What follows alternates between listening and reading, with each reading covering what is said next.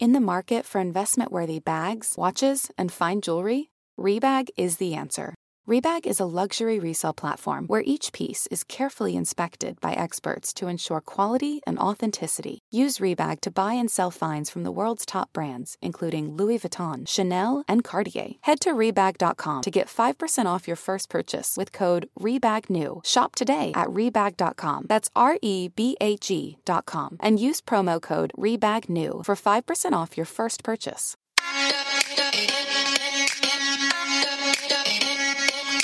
Welcome to So Bad It's Good with Ryan Bailey, the podcast where we cover all the pop culture we love to hate. From the classic reality TV moments of the past and present to the latest Daily Mail headlines and everything in between.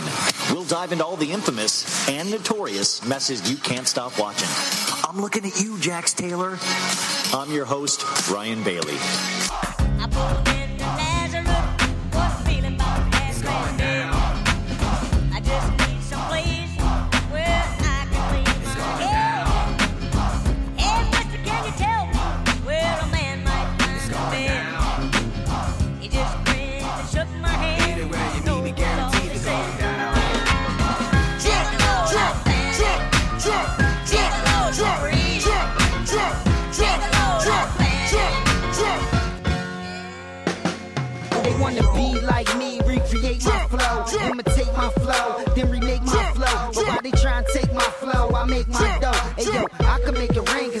Making it snow. But yo, I've been taking it slow, I wasn't around. But the car crash couldn't lay the hustler down. Nah, I'm still here, for real, I'm still here. It wasn't looking pretty, but Swizzy, I'm still here. They said I could have been brain dead in the wheelchair, but I'm standing in the booth and the skills are still here. Yeah, the hustler home, the hustler home. Let's celebrate and toast with a cup of Patron. I got my drink and my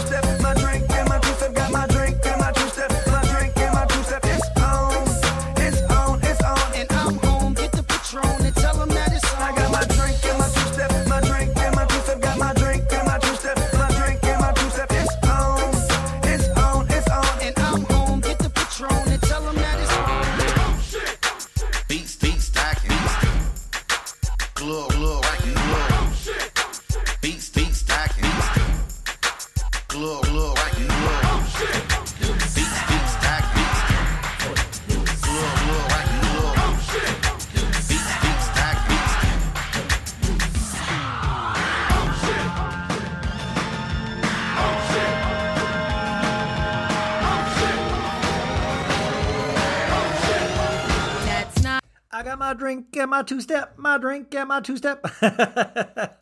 what is up, you guys? It's so bad it's good with Ryan Bailey. I am Ryan Bailey. This is your Thursday episode. Remember, you do not have to listen to these, like I say, a Thursday, but you could listen to it on a Friday. That's not illegal. You can listen to it on the weekend. You don't even have to listen to it at all, but I'm glad that you do. How are you guys doing? Um, I also want to remind you up top before we get in to this.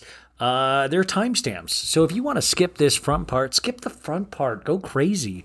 If you want to hear the interview, go right to the interview. If you want to hear the recap, go right to the recap. That is the world is your oyster when it comes to this podcast, you guys. This is your podcast, or at least I want you to feel like it is. Um, Uh, let's see. Let me be really honest up top. I am uh, feeling a little weirder than usual, and let me tell you why.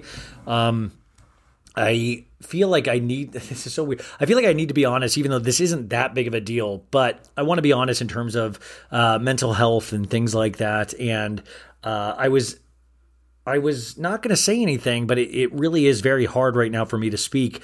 Um, and I was like, you know what? Just just be honest. It's I, but I was like, oh, I don't want anybody to think I'm crazy, which is so funny. But what happens is I'm on SSRIs, I'm on antidepressants, and I have been for a couple of years, and uh, I think they're good. I think they're you know nothing's like a cure all for depression or anything like that. But what I did find is. Um, you know how you'll have negative thought patterns? Well, I lived negative thought patterns. My mind would race with negative thoughts.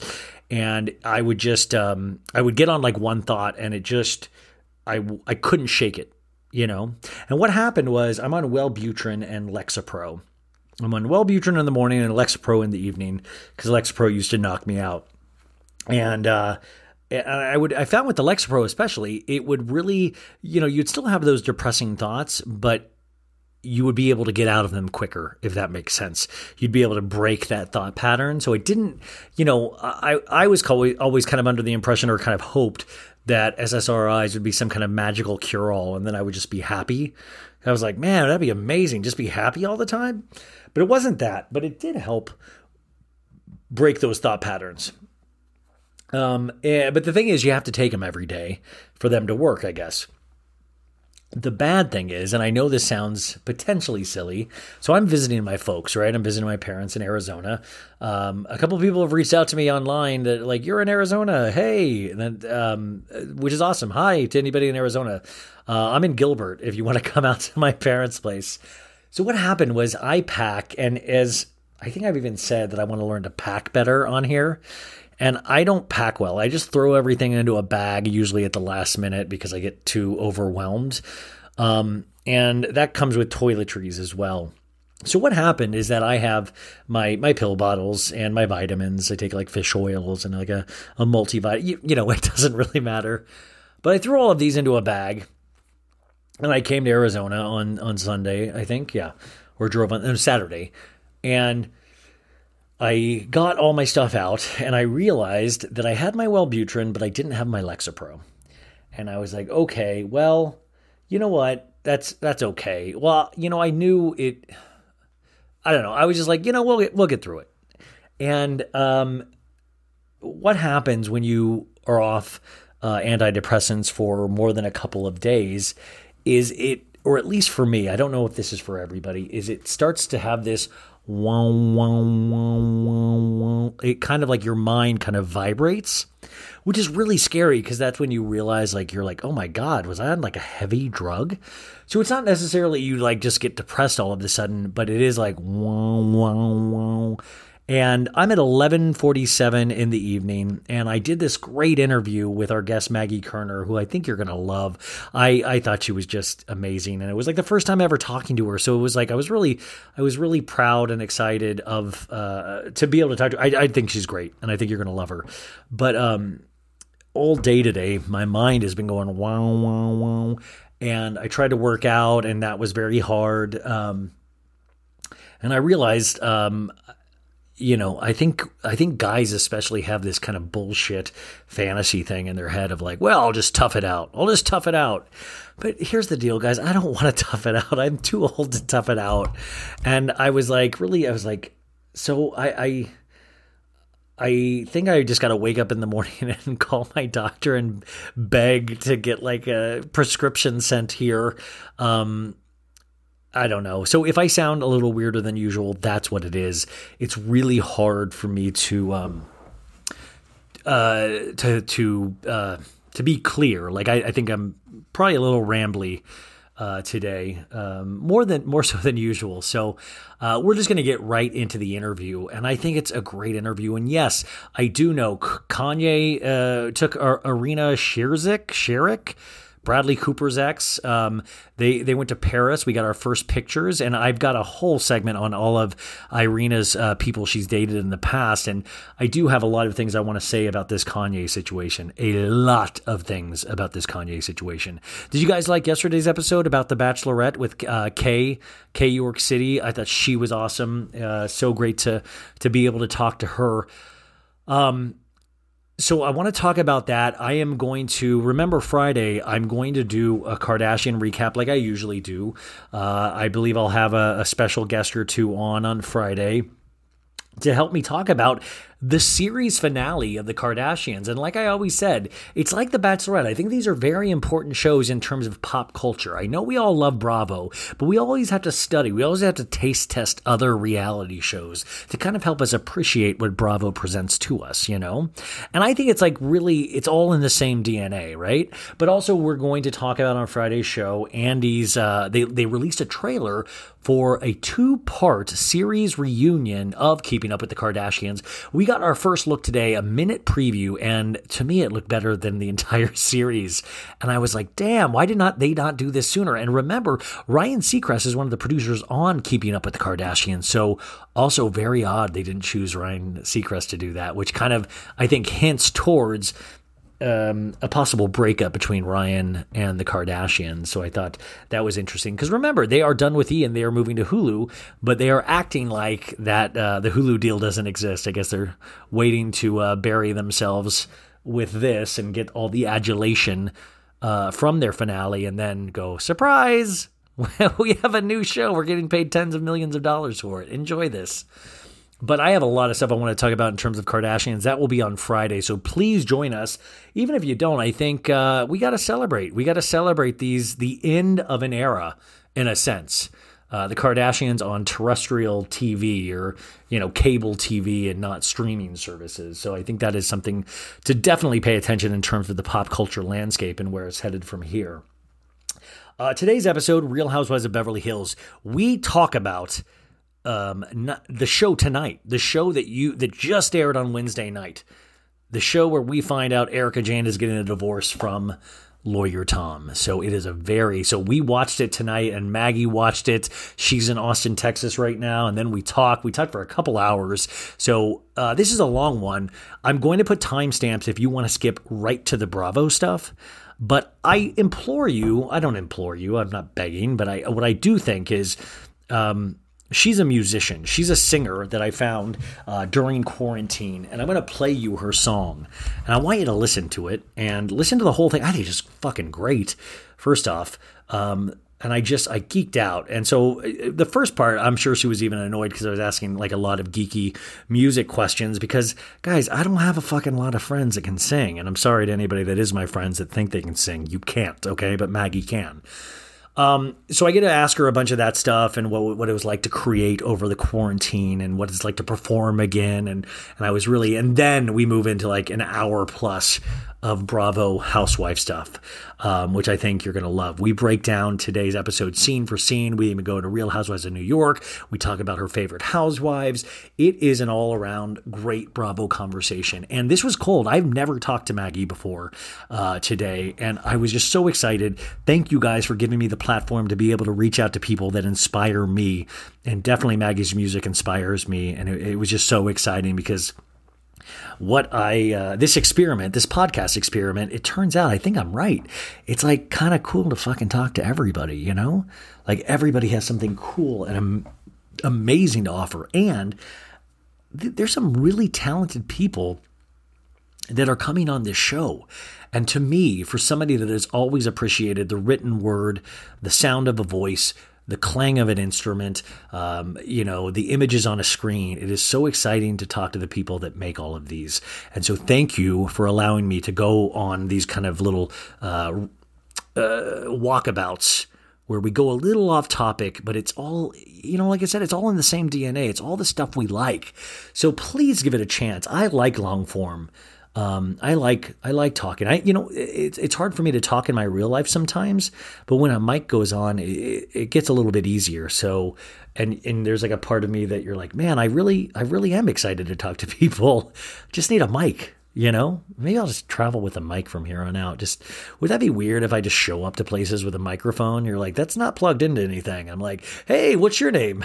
Um, so her name is Maggie Koerner. Uh, I'm going to play you um, uh, her song in a second, and then we'll get right into the interview. And like I said, timestamps. Uh, if you like this podcast and all the hard work that's going into it, uh, please rate us five stars on Apple Podcasts.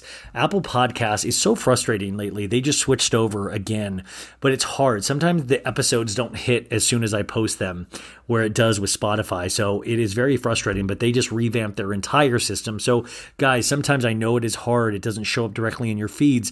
All I can say is subscribe if it doesn't show up right up unsubscribe and resubscribe again. I know it's a pain in the butt, but I guess we're having to help Apple work out its kinks. And also leave those reviews. Remember, this is my second week with iHeartRadio, and they have not said I, am pranking you yet. Uh, they, they still are with the podcast. So we want to keep them here. We want to keep them excited about this show. And uh, and so just keep listening, keep doing everything you're doing, keep rating it, keep listening to the guests that are on and, and supporting all of this stuff. We have such a neat little community. And um, thank you. I know my head has been a little distracted, not because of the SSRIs, but because there has been so much work that has gone into these last two weeks, more so than I could imagine. And I know my parents are probably uh, a little bummed because I haven't really been able to spend as much time as I would like to. I've, I've been in this really, if you're in a, this creepy bedroom that my niece and nephew, their playroom, and my nephew is turning 14 here this weekend, and uh, it's uh, they, my mom still has this place like an eight year old's bedroom. It's very weird, uh, but uh, anyways, just thank you. Um, thank you for helping. I know I, I know I feel like I asked you guys to do a lot, but um, you know, a five star review on Apple Podcasts is pretty free. I think you just have to hit that thumb, and and I, I really do want you to check out Maggie Koerner's music. I'm going to put her website on the description, and I'm going to start you with the song because I think you're going to be blown away because I, I listened to this song a lot during the quarantine. I think you're going to dig it. It really uh, really packs a punch. So, um, ladies and gentlemen, the song is called Be Somebody Who Loves. This is Maggie Koerner.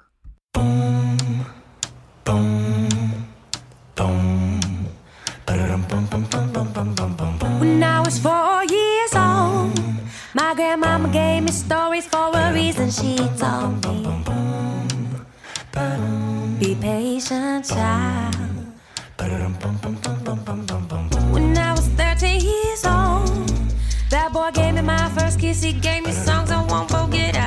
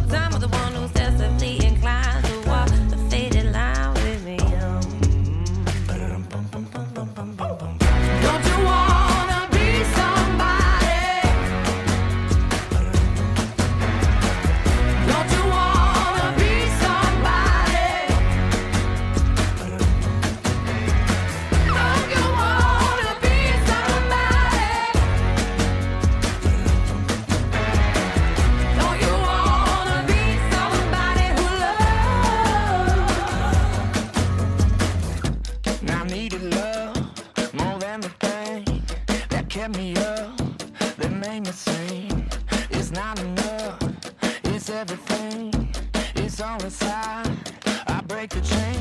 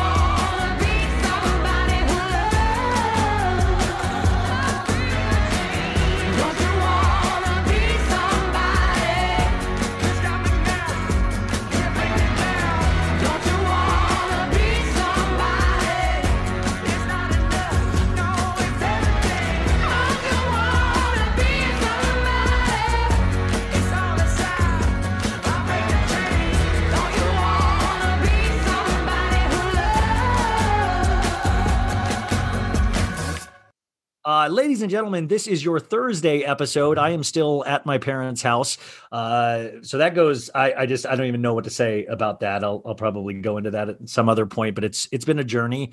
Uh, but like all journeys, uh, I, I come back to podcasting at all times. And uh, I wanted to tell you guys, uh, you guys have been with me on this journey over quarantine, uh, and how much I used Instagram as a tool, uh, not only for the podcast, but just for my personal enjoyment and to kind of get me out of like depths of hell that we were all going through. And you guys know what a huge fan of music I am. It really, um, I think we all are, but it just kind of elevates my mood, or it gets me sad, or it kind of like any kind of emotional color. I think is, you know geared towards music. But anyways, my next guest I found on Instagram and we follow each other and it was one of those things where you listen to somebody's music and you're like, "Oh, that's that's the that's the kind of music I want to listen to." Yeah, that that's it. And I was so curious about her journey and she is turns out a reality show fan. So this is our first time talking. So once again, I am using this podcast as just a simple way to make friends and meet new people, but also to geek out about somebody that I think is extremely talented and somebody that you need to know. And we probably won't go into as much of the music stuff as I would want to because that to me is i think you know when, when actors say they just want to direct like that's to me in my head i'm like oh i just want to make music. I don't have any music talent guys but this next guest does. Uh, you just heard her song and wasn't that fucking amazing? So anyways without further ado maggie koerner thank you so much for being here. Thank you. I'm so excited to be here. so you are at a cabin in austin you said right Yeah, I, I decided to sign a year lease during COVID on this little cabin on Lake Travis in Austin.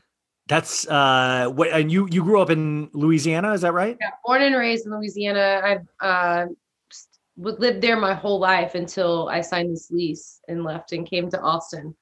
I've lived Yeah. in Louisiana my whole life. Yeah. Well, so I just saw because I really wanted to talk to you not only about your music, but about the state of the last year, because I would imagine a new artist that's trying to make music depends on touring, you know, more than anything to get the word out about your music. And that kind of was like taken away from every musician pretty much entirely, unless you're really into live like zoom streams which is i don't know you know like i don't know if that was like your thing but i even tried to watch a couple of those and it sometimes just made me sad um what I want to get into like how you got started, but what was this last year like where I imagine live performance for you especially, it seems like you have a fucking awesome band behind you too. What was that like by like just kind of cutting you off at the legs like that?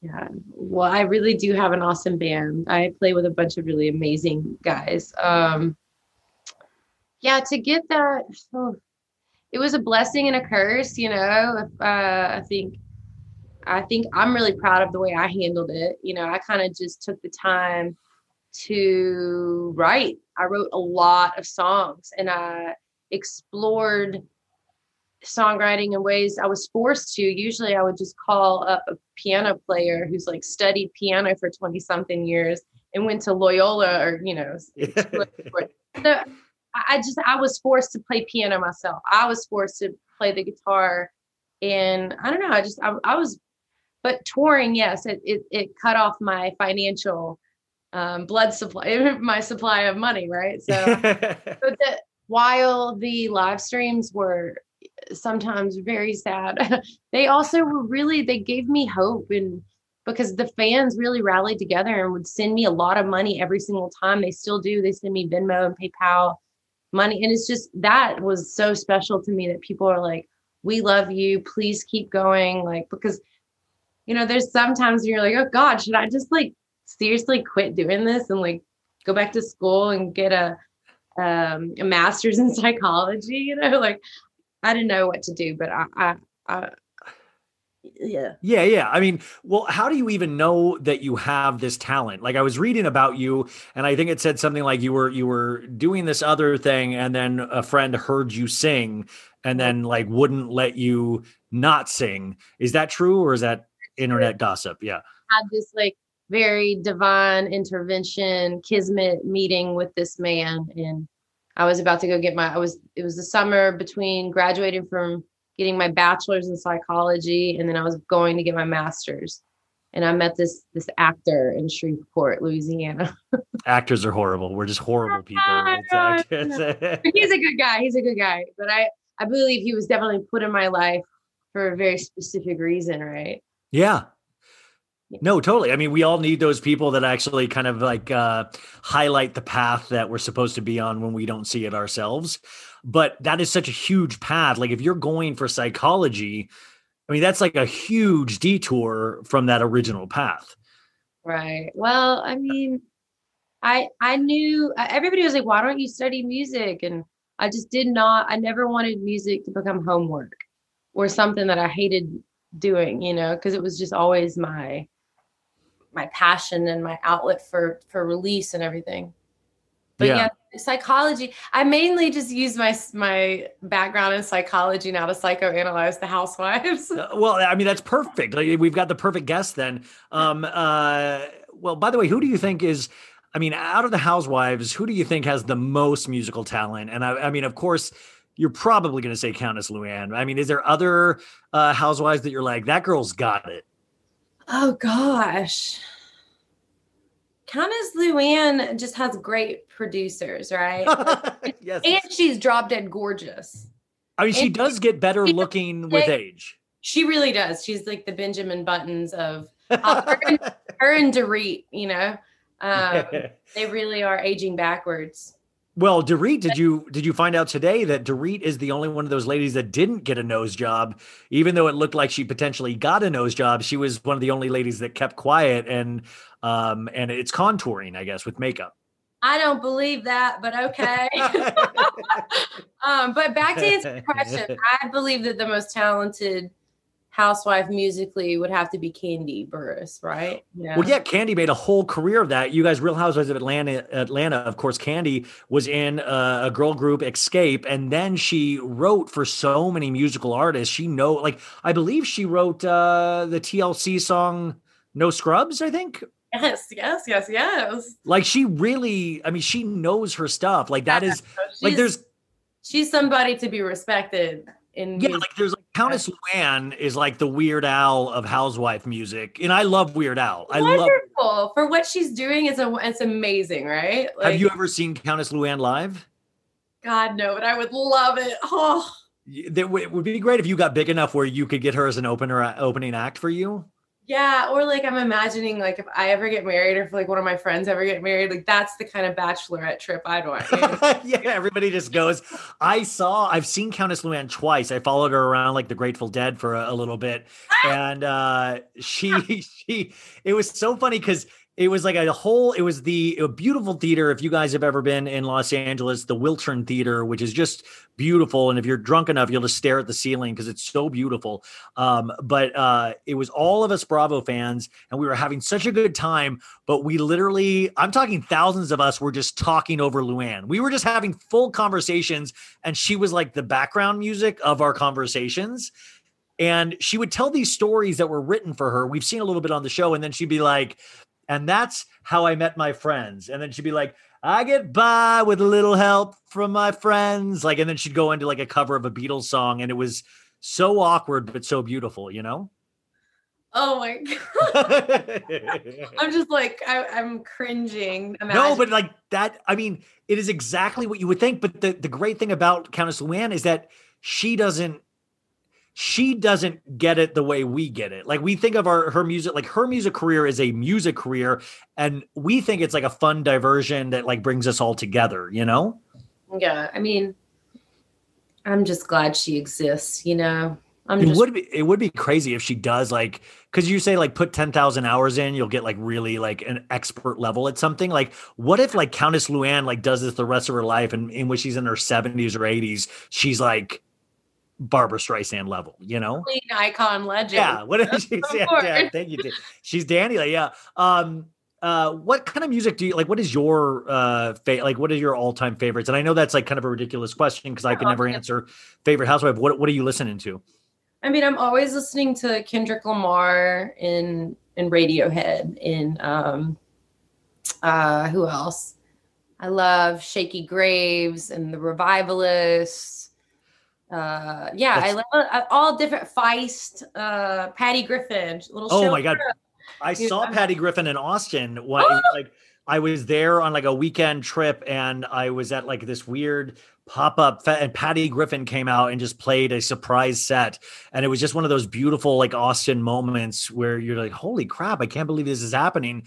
Um, Yeah, no, uh you Shakey Graves actually I was listening to you on Spotify today and Shakey Graves like came on right after you. Like they put you and then like and then I was listening to you and then Shakey Graves will play artists that uh you know you should hear if you like this music and Shakey Graves like right after you. The algorithm is in my favor. Then I would say. Well, I mean, do you ever think about the algorithm lately? I get really nervous about the algorithm because I'm like, is it any fun if something can predict me entirely and be right on the money?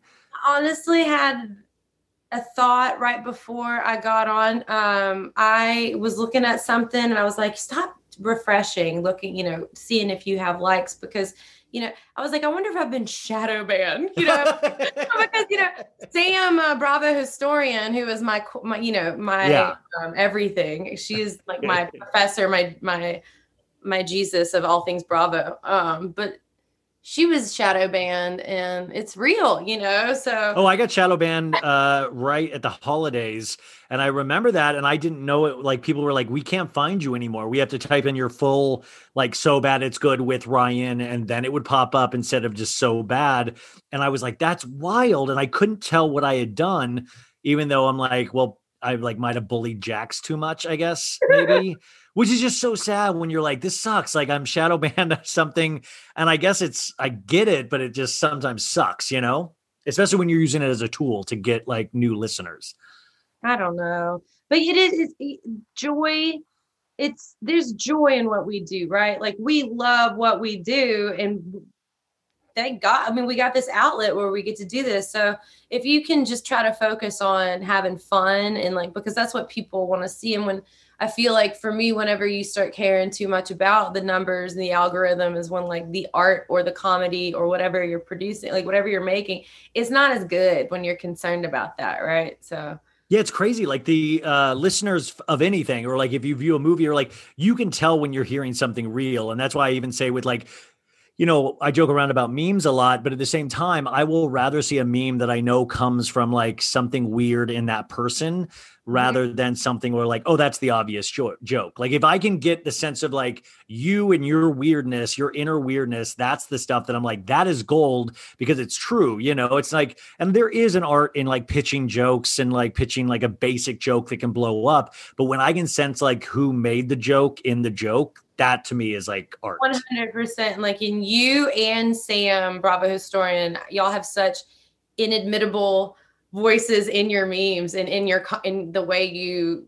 Yeah, it's so it's great as a as a fan as a fangirl of y'all. I think I think totally you can hear your voice in your comment in your humor and in, even in your memes. Who knew? Well, how long have you been doing this? Your this journey so far? Um, I guess like uh, I'm on year twelve officially. I guess eleven or twelve. 11 or 12 and uh so uh, what i'm saying is like so this year kind of cut things off but in a way you kind of made it a strength in that you actually taught yourself certain things you kind of got more in touch with the artist voice within potentially and uh it seems like uh it was positive in that aspect so do you feel strong coming out on the other side of things Yeah, absolutely. Because I, I mean, I made a goal. Like I was like, hey, you've never done a show by yourself, really. Um, so you you're gonna book a show in Austin while you're there, and you're gonna play a whole show by yourself. And like I did. Now I've done a few of those now. And um, but the other thing was like, so during COVID, I got dropped from my label, and like an album that I had been waiting to release for a very long time. I I thought for a moment there I wasn't going to be able to release it um and i did i got it back and now we're trying to figure out now i'm trying to figure out how to is that is that what the song is from the single yeah yeah yeah So Mhm. you had that, and it was part of an overall plan for an album with a label, and then COVID hit, and it kind of i was like shit. not guaranteed money maker for them so i'm pretty sure because a lot of the labels were hemorrhaging because touring is no longer viable you know um and if you release something on a friday like the attention span is over it by by monday right so it's just I get it. I get why I was dropped, but I was also like, oh God, this is the disgusting side of the business that they've been telling me about that I've been hearing. that I've been protected from. I mean, this is what Countess Luann has gone through, and now I'm going through it. You know, um, I was I was driving to Arizona on Saturday night, and I was listening to a podcast with uh, Adam Duritz, the lead singer of Counting Crows. And I always come back to it's just one of those childhood bands that I always really liked. But he was talking exactly about what you were talking about in the sense of how you find music nowadays and how the internet speeds up the process of, you know, back in the day, it was like somebody would tell you about this artist, and then the internet now tells you about this artist. But within 72 hours, sometimes the internet can make you famous and then spit you out at the same time. And I think it's great in a lot of ways. Like Spotify will put artists in front of you to hear, but if you're not in that algorithm, algorithm, it can completely screw you at the same time. And that's why I remember hearing your song on Instagram and I was like, oh shit, this is actually this is real. Like this is really, really good. Um, and it was weird on that interview as well. He was talking about uh right after their first album hit, the, they didn't know they were they didn't know how hard it hit until they were in New Orleans playing a show at Tipitina's, the place you just played. Filipinos. There was a- Yeah. so there was this place in New Orleans, you guys, and they went in and they sold out, and it was like a big venue. But then outside of the venue, two times the amount of people that could fit in there were outside of that venue wanting to get in. And I thought that was so weird because I got off the road and then I saw your stories on Sunday, and you played that same damn venue on Saturday night last week in New Orleans. Is that right? Yeah, I sold out. We had two shows in one night. and I sold out both and had like, it was the first time back with the band with the audience. Yeah. So what? The, what did that feel like? Holy, can I cuss? Yes, oh, a far. You Holy fucking shit. It was like the best thing I had ever felt in my life. I was grinning from ear to ear most of the time. I was able to like play a show that now I see as like more refined because during COVID I learned how to sing quietly and I learned how to say, "Hey, I don't want all the musicians on these songs. I want you to come on and off stage and I want some quiet moments on." I used to think it was my job to go up on stage and entertain and and sing loud the whole time, you know, and um I don't know, something about COVID and having to be quiet and singing alone in my house. So like I didn't have to compete with the drums or the the loud instruments. Like I don't know, just I felt like I performed a really just a new sh- a new kind of show for me and it really helped me reach new levels of connection with the audience and new depths of like like this vessel shit that I feel when I'm on stage. Yeah. you know? right before you go on and especially with this show what were the feelings was it excitement was it nervous was it all everything I get very nervous, um, but it was mostly excitement. Um, I had my like I had a bunch of really great guys up there. This band called the Revivalists. I had two members from their band, Andrew Campanelli and Zack Feinberg. I had my friend Josh Starkman, who's like have a great day guy, and then but most yeah, you should check him out. I'll send you. Please bring me so much joy and happiness. But anyway, um, but I have my my main guy Andrew Yanofsky. He's my keys player, my piano player, and I had him, so I wasn't as nervous as if I would have had to go up there by myself. You know, um, how soon in do you know like oh fuck i'm totally okay? Like the audience like you know I, i've done auditions where you're like okay i'm three lines in i know like if i can get past this one line i'm solid and especially if i know i get a reaction or something i'm great uh, and i can just go with it. How soon into that show did you realize you were okay? I think uh, after the first song, you know, Yeah. the first like applause after that first song, um, because the audience is feeling just as rejuvenated and and like yeah. like just everybody's just feeling this energy that they this energy transfer that we haven't felt in so fucking long you know? It's like it's like not having sex for some of us didn't do that either. It's So it's it's been decades for me now and it's it's uh it's, it's i put it all in the podcast. Go to this very intimate beautiful energy exchange with people and like i don't know it's just it's such a beautiful thing. I no I, i'm such a huge uh, live music is a huge part of my existence and always has been. So this past year in that terms of that was just crazy because you just you're like oh my god i would have been at you know you, you see these music venues closing around you or you see all of this and then there is something about the recorded music that's amazing but there is nothing that can take away from a live moment because it really uh it shows you exactly where you are in your life. You get to be with your some of your best friends, with somebody that you might have met for the first time. You can look at a stranger. It's the happiest you'll ever see people. Uh, that's why I love festivals as well, because all of a sudden you'll have eighty thousand people smiling. Where do you get that? You know, except for music. Yeah. And on Uh, drugs at the festivals. Like drugs Yeah, that. I basically I miss the drugs as well. I miss the drugs at the festivals, but um, I, I just I geek out about it so much because you talk about it as a vessel, and I was wondering if that's even what it's like, not just in performing, but the writing. Is it? Uh, I don't know how this fucking happened, or is it at the same time? You know, Jerry Seinfeld will be like, okay, yeah, certain jokes come to you, but uh, I get up there at eight thirty every day. I go to this desk and I make myself write something, even if it's shit. It's both, right? Sometimes. So first, let me. uh, So I do this thing every day where if I forget to like play guitar or piano and sing, like I'm kind of I get a little moody, right? Um, so I need that. I need a daily ritual of that, and I allow. I usually impress record, and I allow whatever wants to come out to come out. Whatever song wants to be played that day, or whatever. And sometimes the vessel shit happens where I've pressed record and my fingers start playing a chord progression and a melody comes out of me and lyrics come out of me and I don't know what's happened until I days later I'm in the car and I've listened back to that voicemail or uh, voice memo and I'm like, oh wow, that was some shit. That's beautiful. Like, okay, that's a new song I'm writing now. So that's kind of how I write. I'm not like rigorous, like nine to five every day, you know. I just kind of let I kind of try to be kind to myself about about that, but I do every single day try to do something. Even if it's just, oh, that word's better than that word, or oh, that melody could be good as the bridge, or whatever, you know. Is there a lyric that you're most proud of, or something that still like burns in you when you like sing it? Oh yeah, I'm sure there are. What if it- oh yeah. Uh, Uh, man, yeah, because especially like when I was going through a breakup um in 2018 or was it 19? I can't remember. We were on tour and I was singing this song called Storyteller that's on the new album. And it's about like a lying, cheating ass motherfucker that I date, dated years previously, but the same same song applied to this guy too, because apparently lessons yet.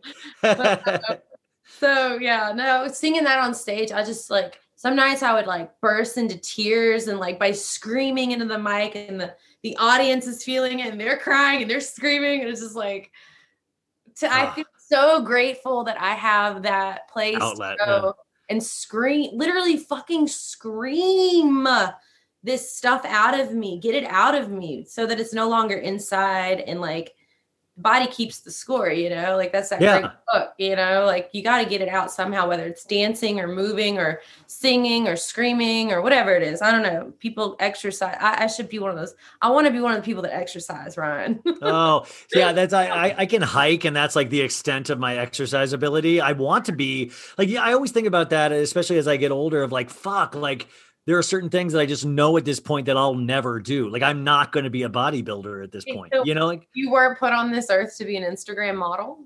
well no i mean of course that of uh, of course that's what you would think yeah but no i know it's sad i know it's crazy to all the people listening but no i i wasn't. I i've decided to shun that and just use my voice. Like you uh we're both artists with our voice. Um okay that is like I, I could geek out for another two hours folks but we're here to talk about housewives. We're here to talk about reality shows. So uh maggie's clapping. Um what is by the way i was like i was like the only way you can come on can you let me geek out? I i literally can i talk about music? And you're like yeah yeah yeah. But we're gonna talk about housewives now. What is your relationship to reality shows okay, so I guess I was when I I was born in '86. I'm okay with my age. I feel like I look pretty damn good for mid 30s. yeah Um, so I started with Real World on MTV. You know, Wh- old- which uh which cast the first one. so you were first one did you like watch real world hawaii Way too young to be watching it, but I had Yeah. a TV in my room from in cable from an early.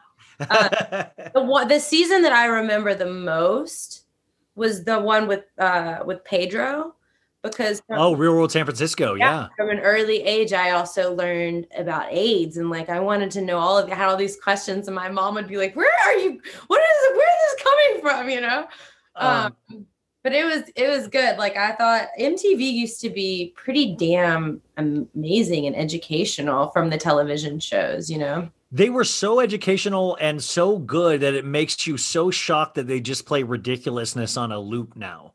Like I, I'm like, what happened MTV? They had everything at I mean, in VH1 to an extent as well, even though that was even like kind of the funnier, cheesier Bret Michaels of it all. But MTV really had real people actually kids listening, you guys don't understand. They brought real people from different aspects of life, kind of what like the housewives are doing now, but they're putting people like poor Eboni or Crystal Minkoff, they're putting them in and kind of going like, this is a social experiment this season. And the real world used to be that. Then when it got to like season 20, it was like everybody was drinking Red Bull and vodka and like just trying to fuck on a couch, you know? But back in the day, like I remember I was Real World Hawaii was like, I remember they worked at the shop local motion. Amaya, this girl was into Colin. They had, I mean, it was just kind of like this weird soap opera, but the earlier seasons, like San Francisco and the New York, which they just revisited on the Paramount Plus Real World Homecoming, I thought were just amazing. Did you watch Real World Homecoming? I didn't. I did not uh, even know that was a thing. Maggie, oh my God. After you get off tonight, Yeah. Paramount Plus, sign up for a free trial. They have six episodes of the original cast of Real World. All of those people, they put them in the same loft from the first season. And you see how people have changed, but more importantly, you see how people don't change. And it's like this weird sadness that you feel from it in this kind of beautiful way. Uh, but it, it, it's one of the best things I've seen this past year. If I had never seen that show, I would have never seen people from different walks of life because I was from Shreveport, Louisiana. You know, I went to, I was in the Catholic school system. I was never gonna see all these different people on television, Yeah. right? So I don't know. I, I loved R- Real World. I loved Road Rules. I wanted to be on Road Rules. I was like, I'm more of a Road Rules than a Real World girl. You know, you fast forward to um, you fast forward to like the like the Simple Life with Paris Hilton and the Kardashians. yeah. And I never really got into that. Um, I actually just started watching the Kardashians Which, like this season, like this year, and now I'm on like I'm on. I have think I have like four seasons left. oh, you started from the beginning? Yeah, I never really. I'd seen like you know little moments in the, but I never really watched it. I was like, listen, I only got enough time in the day. I, am pretty devoted to these housewives and these other shows on Bravo, and a few other random shows. I was like, I don't, I can't, I can't give this to them right now. But yeah, that's another story. But yeah, I've always, I've always loved reality TV. For the most part. Now, I mean, now I watch The Bachelor. I watch, love Bachelor in Paradise. Did you watch the Did you watch the Bachelorette on Monday? Um, I did not. I haven't. I'm. I was gonna watch it tonight, but I was like, I've already done about two, three hours of TV. I'm trying to. I'm trying to limit. well, what about the housewives? What are the housewives that you? Why do you love them? I mean, Oh man, I mean, I aspirational, My love is it? affair. I, my first love affair started with New York, yeah, Um, and I don't know. There was something I loved Bethenny so much. Like she was my number one for a very long time. why? Why did you like Bethenny? I, I, I saw a lot of my stuff in her, like the like, I don't know. I just saw a lot of. I've related a lot to her personality, but I there's also like a lot of her that I don't relate to at all. But I yeah, just what did you thought about the um, what she's turned into, the evolution of Bethenny, where she's girl boss extreme now? I think considering like how rich and powerful she is, she's done a lot of good and she's still a good person. I would imagine she seems like a good person. She's just, you know, she's she's an alpha woman, which I love and respect, you know, and I think sometimes I, I wonder if she would I do wonder if she would have such a reputation if she was a man, you know what I mean, in the business world. But as far as what she's turned into, you know, I I give her the benefit of the doubt. There's some things I've disagreed with, but who cares, you know, at the end of the day. You brought up an interesting thing with the the Bethenny is that she's done so much charity work, and especially with like you know this is a crisis. You have that meme with her and the shirt, but she actually goes and raises money and travels into these areas that have been completely demolished by like hurricanes or weather and stuff like that, and actually helps boots on the ground. And the same thing I think in a way as Kim Kardashian does now with prison reform, where it's like I want, and I do still make fun of them, but at the end of the day, I will always say what they do with that work, they don't have to do that. There, you think Kim Kardashian has to do prison reform? Do you think Bethenny has to try to raise money from all of her rich friends and then go in? I mean, I'm sure there's a part of it that's like 5% self serving, but I'm telling you, guess what's just as easy to do? Nothing. And they both chose to do something. And you're right. If she was a male, we wouldn't bring up Jason Hoppy as much. Uh, we wouldn't bring up her divorce as much. We wouldn't bring up, I mean, she is like any good housewife, her ego does get the best of her. And I think we've seen that this year with her big shot with Bethenny spinoff, which we just got announced today that she has uh, removed herself from Mark Burnett Productions, who produced that show and also produces Survivor. There will not be a second uh, season of her uh, big shot with Bethenny uh, apprentice show. But yeah, I mean, it's one of those things. She is still kind of an incredible woman. That's why she's OG and that's why she's as big as she is. Yeah. No matter what, like I'm still gonna want to watch what whatever she does. Like I'm enamored by her. The same way like Jessica Simpson, like or Wait, did you did you read her book? I mean, like not that any of these women have anything or Kim Kardashian, they just have like that star quality that you're like, sign me up. I'll watch them shave like shave their armpits. Like that sounds interesting. wait, is that an option? Can we watch them? shave Is that like a cameo? Well- Like- Yes. that sounds creepy. Uh, but OnlyFans, Jennifer Aniston armpit shaving. Let's do this. Um, wait, did you watch the Friends reunion? I haven't yet. No, everybody's talking about. Yeah, there's something sacred about Friends for me, like the way it's been tied in a bow for me. You know, Wait, what do you mean by that? like I loved Friends. I would. I I still have the DVD set, like as if I'm ever gonna need that. Uh, Yeah. Friends and Sex in the City, I, I really loved those growing up. Um, but yeah, I just it's been tied in a nice bow. It ended, and I don't know if I want to um go back but somebody did tell me it's not really more storyline it's more actual um it's just oh, it's nothing. It's just them like reminiscing and things like that. But the, the sad part of it about it was Matthew Perry for me because I always viewed myself as like a Matthew. Like I, you know, you always put Yeah. yourself in like you know whether it's like which Beatle do you like? Matthew Perry was always like the guy I liked because I thought of myself as a smartass, and he was really good at being a smartass and just the way he delivered a line. And then to see him that you know I know he is. I, I feel like the audience like you just kind of watch somebody and you're you fill in the blanks and you're like oh he he looks like he's struggling whether that be the case or not. But also, you said something that's interesting is that uh, Friends really does it for you. And I think there's this fallacy that we have in society nowadays, Sex in the City as well, where we get too cool for school, where we can't admit that we like certain things. Like Friends all of a sudden became not cool to like. Sex in the City all of a sudden became not cool to like. And yes, Sex in the City 2 was horrible, but hmm. all of a sudden it became when I was like, all you motherfuckers, I watched you guys flip. I I had primarily all friends that were girls, and I watched every episode of Sex in the City with them, wigging out. The girls would be crying, hugging each other afterwards, laughing. I'm a Samantha, I'm a Carrie, all that stuff. And now you sense that tide turning where they actually make fun of Sex in the City. And I'm like, just let it be. Let it be. uh yeah i don't tend to make fun of things just because i'm like too cool for school like i i really i'm i'm pretty honest about what like the the uncool things that i like like i did enjoy the first nickelback album Dude, I was just talking about that. Well, you probably know that I was just talking about that yesterday. Did you listen? no i didn't actually Maggie, are you shitting me? i'm not shitting you I went on a 15 minute rant about Nickelback yesterday. yeah well the first album is not bad i don't know why people That's exactly. They had the photograph song. They had the.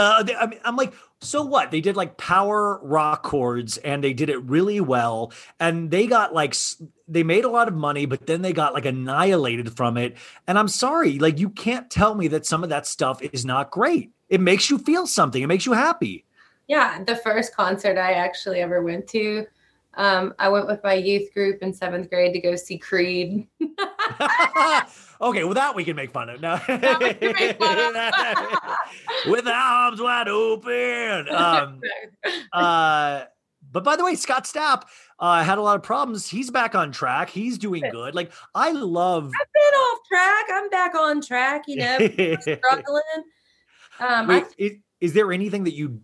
Well, that this is might be an interesting question. Is there anything that you don't like? Is there anything like I? It's just not my cup of tea. No, no, no thanks. Or I- as an artist, do you not say that ever?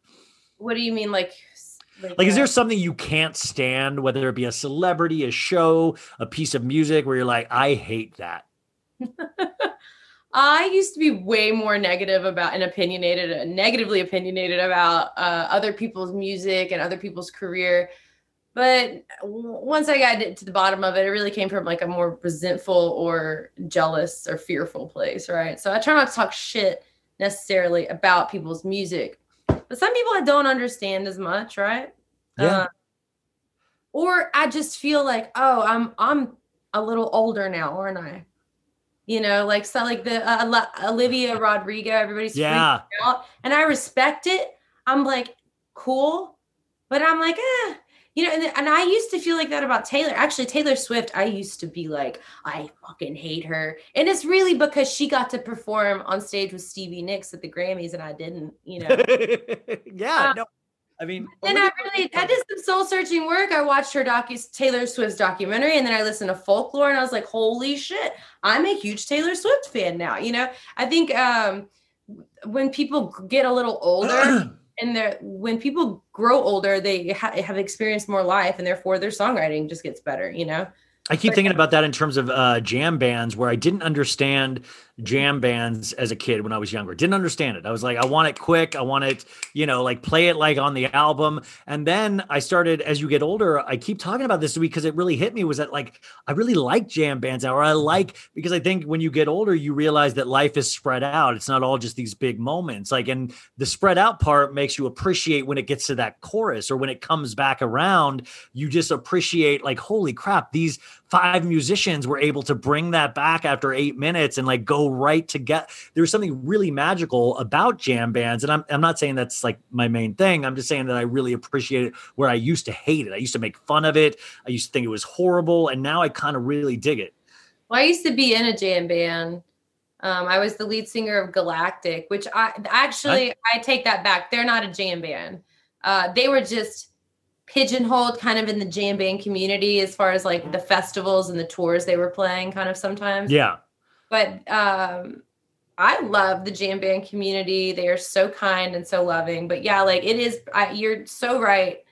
It it takes it's it's really cool. I got to sit in with widespread panic. You said following I, I know what's me it's just really cool to be up on that stage and not know what the f is about to happen and then like eight minutes later yeah the chorus comes back around and it, it's really something to to witness for sure I, I've heard musicians say sit in before, and that just means you're sitting in with another band. But I always have a recurring nightmare where I'm sitting in with Pearl Jam, and all of a sudden he's like, Hey, you want to sing a Yellow Ledbetter?" And I'm like, Yeah, totally. And I don't know the lyrics. What does sitting in with a band really mean? Like, how? Like, do you just get thrown up there immediately and you're just so every musicians are just so good that they just know immediately, like, give me the key and you're just fine? Yeah sometimes that's the and then sometimes you have a little bit more prep. Um like one time warren haynes i had opened up for him and his tour manager came into my dressing room and said hey uh, mr haynes really enjoyed your performance. He'd like for you to sit in. Do you know i'd rather go blind by Etta james? And i was like yeah by the by the grace of god i knew that song you know?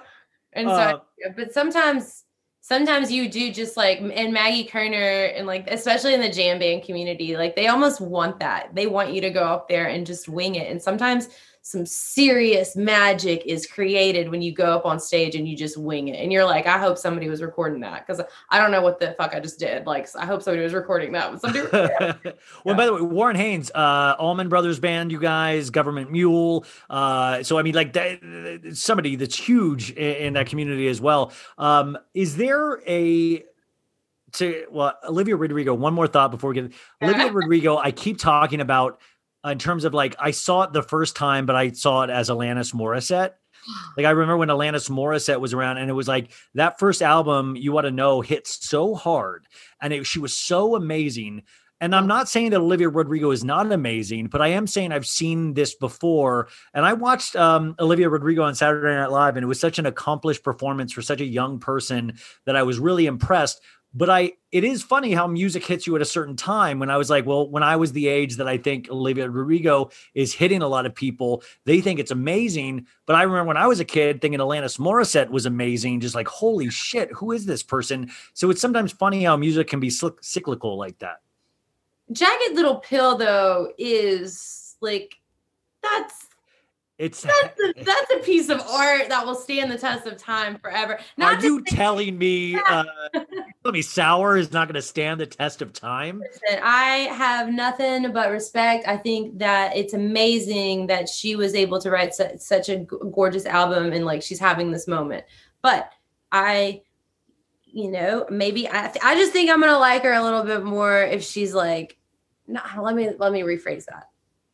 Um, I think I would just appreciate her music more if she had like I don't know. I don't know. Yeah, don't- yeah, yeah, yeah. No, no, no. It's just it's something interesting that I keep thinking about because I keep thinking of like I've seen other artists hit really big all at once, come out of nowhere. But yeah, Jagged Little Pill was such like I remember like front. I I have that CD still, and it is so scratched up. But I was mm-hmm. like, I won't throw this away because it really meant something to me when it came out. I- Um, stole my friend's big sister, Lindsay Hudson. I stole Lauren Hudson's big sister's album and I stole it like a little friggin' klepto because my parents wouldn't let me have it. And I was like, I'm just gonna borrow this for a little bit. I'll bring it back. but I wasn't allowed to have it. I had to have it, you know? Oh yeah, I mean that's what ah. sometimes music like where you'll be like, I need to own this vinyl. I will not be happy until I own it, if until it's in my room. It Yeah. used to be like that with books, and now it's like that with like vinyl or like there's certain like, but even like DVDs where I'm like, I'm the fucking idiot still with like a thousand DVDs because I had to have I had to have Boogie Nights Blu-ray eh, to get the special features. Or anyways, um. I know you don't really, as you get older, it's eh, you don't hate or dislike, but I think disliking or, or uh, disliking a housewife is crucial to Yeah, no, I have- loving the housewives. I you do not some- like I do not like Kenya. Kenya Moore. Mean, and she's not fun to watch. Um you don't think Kenya Moore is fun to watch? No, I actually really don't. I think she's a joy kill. Like we were given the maybe the greatest episode. Oh, with uh, Bolo, right? Yeah, We were given maybe the greatest gift that Bravo has ever given us. And she the you know, like She tried to detective work it to like make she people- ruined it. She took the joy out of as the as a viewer as well. Like I wanted to relish in like how much fun that was, and then Kenya, I don't. She just is so miserable that she just makes other people miserable around her, and like I don't know. She's just. I am very opinionated about her. But isn't that part of it though? Is like disliking a housewife? No, For me, it's Lisa Rinna. Like I dislike her so much, but I realize I'm not saying I want her off the show. Yeah, like I realize she has a purpose on the show. But you're Yeah. saying Kenya doesn't even have a purpose on the show. So like I don't like it. Like she doesn't really let you. um I don't know. I don't. I just. I don't. I don't like her. I don't. Who else? I don't like Shannon Beador. I'm, I'm, yes. I'm, I'm really glad that she's gone. Um, I really. wait, wait, wait. She's not. Wait, you know she's not officially gone. Oh well, I guess that was just hopeful thinking. it's you know she's not gone. I yeah. Uh, what did you think of Shannon, Shannon Beador's daughters? Uh, they did Dreamcatcher at a. Uh, remember when they were doing uh, the rock Okay. lessons? My friend Allie. So I have these two friends, Lauren and Allie, and we are in this like we everything Bravo. We talk about together. You know, you have your Bravo people. Yeah, you have your text thread. Right. Yeah. and they're two of the funniest women I've ever met in my life. And um, Allie and I were just, she's like catching up on, she was like, I want to watch the Shannon Beador years. sorry, and I'm sorry. Um, Allie said, I want to watch the Heather years on OC, the Heather Dubrow years. She misses Heather, as do. I, as do a lot of us. So I hope that rumor is true that Heather and, and Tamra are back. Well, I will say Tamra can be a bit mean to watch. It's Like it's hard to watch Tamra. She can be a bit mean, right? Yeah, Tamra. I don't like and and Tamra. Then you have to include her son Ryan, and I have no patience for Ryan. He's terrible. He's terrible. That's what I keep saying. Like the the last season Ryan was on, you saw his hair literally not want to be around him. His hair was like jumping off his head. And uh but like but but Heather I would I would kill for. Like I would want and I I didn't even love her on I didn't love her as like she's like my kind of girl, but I loved her on the show. I didn't appreciate her until recently. I, I didn't appreciate her when she One day you woke up and you're like, you know what? I really appreciate got away. what uh, is there a franchise you hate? You just like don't mess with? Well, I'm sorry, what?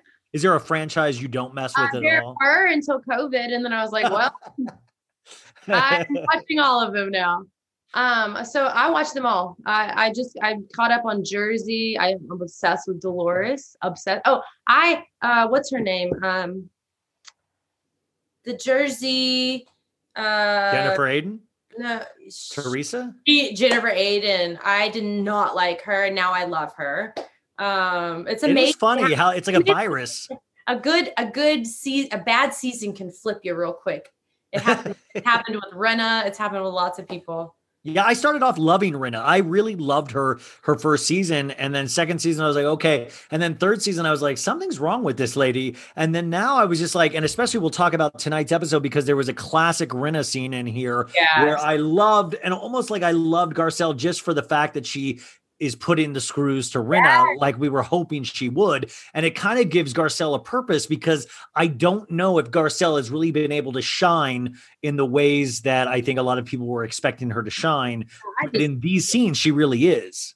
I think Garcelle has been shining since the moment she walked on to the show. Her scheduling last season was a little annoying, right? Yeah, she kept like filming Coming to America, and then I watched the movie. She has one line in the movie. I'm like, how she's That's not always her control sometimes, you know, you know, yeah. that. you're no. I know. that. Yeah, yeah. I'm sorry, I'm just a Garcelle stan. Like I Wait, do you do Vanderpump Rules? I don't I think no, that I did not watch that show. Wait, wait, you sound like that's the do- no. I will not watch that I show. will not watch that show. Wait, so you're not a Summer House or a Vanderpump Rules? Oh, I'm a big Summer House fan now because of Sam. If Sam tells me to watch, if Bravo's Princess watch it, I'm like, let's watch it. I'm Uh, about to start watching. Uh, I know that's like I've talked about her all the whole thing. I'm just obsessed. You and her are like my.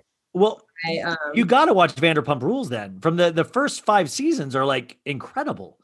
Mm, you know, I know Stassi. I met, you know, I've, I met her. Um, I met her actually with her family. They were in, In town. New Orleans, No, in Shreveport, and then I I hung out with her another time. Anyway, I, I just never watched it because like she was apparently the villain, and I was like, I don't want to see her like that. And now I'm just like, it's too. it's It's to you actually. young people who want to act, and it's so produced. And Jax is one of the people who like I, you could chase. You, I would pay to not have to watch Jax. So. Wait, but why though? If you haven't seen the show, how do you know because? I have seen all of y'all's posts. I have seen clips. This guy D Jax, I told you if you Jax, if you pay me twenty grand, I will stop. I will never post about you ever again. Um, there's some app that will er- erases him. what did you think about this season with Hannah and Summer House? Oh, she was she was really just She was terrible, right? Yeah, it's like it's the classic syndrome of you get we love you first season. But that was her third season, right? Well, yeah. Th- uh, this past season was her third season. Yeah, Yeah, it's grown. First season, I was like, oh my god, I love her. I love her. so humble and salt Yeah. of the earth and doesn't give a fuck. Uh, second season, it was still kind of there, but we were starting to see a little weirdness with Luke. By this season, it was so contrived, like how she twisted. Don't you ever talk about my family? It was so gross. It was so it was so manipulative, and I didn't like it. And, uh, you know who is a star to me is Danielle. Um, Right? You know what? And I that it shows you that I'm not always. I know it's shocking. I'm not always right because I started this season going well. At least Lindsay has somebody to talk to, and then each week she kept impressing me more and more. And even by the reunion, I was like, look at her. Like she's like going after. Like I I really appreciated her, and I loved her concept on relationships, on work of always being like, well, I've always been knee deep in work, but I want to like I want to see what a relationship is like because of how special this guy is. Like I love things like that. I love when you Yeah. sense a real person behind a reality show star. exactly and that's like i it's always the housewives either that are bored like the, like erika like a problem we have with erika right is that like she's not really letting us see anything from beverly hills like we it's like the, as cold as her text message was. That's exactly what I was just going to say. Is that the last uh, scene tonight, you guys? Of course, you've watched it, but if you haven't, i the la- they left us with this. We knew they would have it be the final moment in the show. Is that Kyle, Rinna, and uh, Dorit or Dorit, as Garcelle says, picks up her phone and there's a text message from uh, from Erika Jayne, and it just says it's like a very cold text message. It says, Ladies, I truly consider you my close friends, and this is why I'm reaching out to tell you that I filed for a divorce this morning. Thank you for supporting me. This will be tough. At 9:15 a.m. on election day 2020. And that is such a cold message. It's like I don't know who wrote it, her PR or her her public or her uh, producer. Like Yeah. it, it's she. I don't think she. I, it's just all contrived, Ryan. It's all. It's not real, you know. And that I mean, I, that's why I'm obsessed with Kathy. Is because she is like completely who she is and not trying to be anything other I- than. I thought you were I, Maggie. I thought you were Kyle. I thought you were Kyle, Maggie. No, no, no, no. That's just like She's like, no, and and by the way, Kathy, I got to tell you, I love that Kathy was used sparingly tonight. She didn't have the high highs of putting uh, eye drops in your uh, eardrops in your eyes like she did last week, but I kind of appreciated that because it's like you don't want to hit like. Kathy has had three amazing episodes in a row. She didn't have a bad episode. She was just used sparingly, and I love that. Let's not let's not overuse Kathy. you like know? if this was an episode of like Drag Race, which is like one of my also now like COVID obsessions. I watched them all. I watched them all. Uh, every, I'm every worried that you don't get out of the house as much as I'd. down. um, but yeah, it's like you can't if you win every single episode, every challenge of every episode. Nobody loves that. That's not good TV. yeah. You gotta let them have a neutral week. Do you remember that season? do you remember that season with PK where one of the like things that I actually agree with PK when he was like, tell he told Erika, you're inherently cold. You're, You're not, not- just Yeah, what was sorry. it? You, you- no, no, what was it? You're not just you, you you're not just cold, you're inherently cold. I know. I know. I, it's you're not. No, you're not just people are probably Google it because it's Yeah. so good. It really was amazing. And and as you go on further with the Erika Jayne saga, and especially this season, you realize how true it is because this whole what is it? It's you're not deliberately cold. Yeah. Inherently cold. I mean, that is a great line. that it really is a great line, and it potentially also gives you in the window of how people find PK potentially attractive. You know, like I'm saying, like if some people have like the gift of gab, you're like, well, that's a pretty. That's a pretty nice, like that'll give you a couple bonus points on the the good looking meter. Um, but Erika, especially, what I love watching these last couple of episodes for is because we know these moments are about to come. So you pick apart every moment with Erika on screen.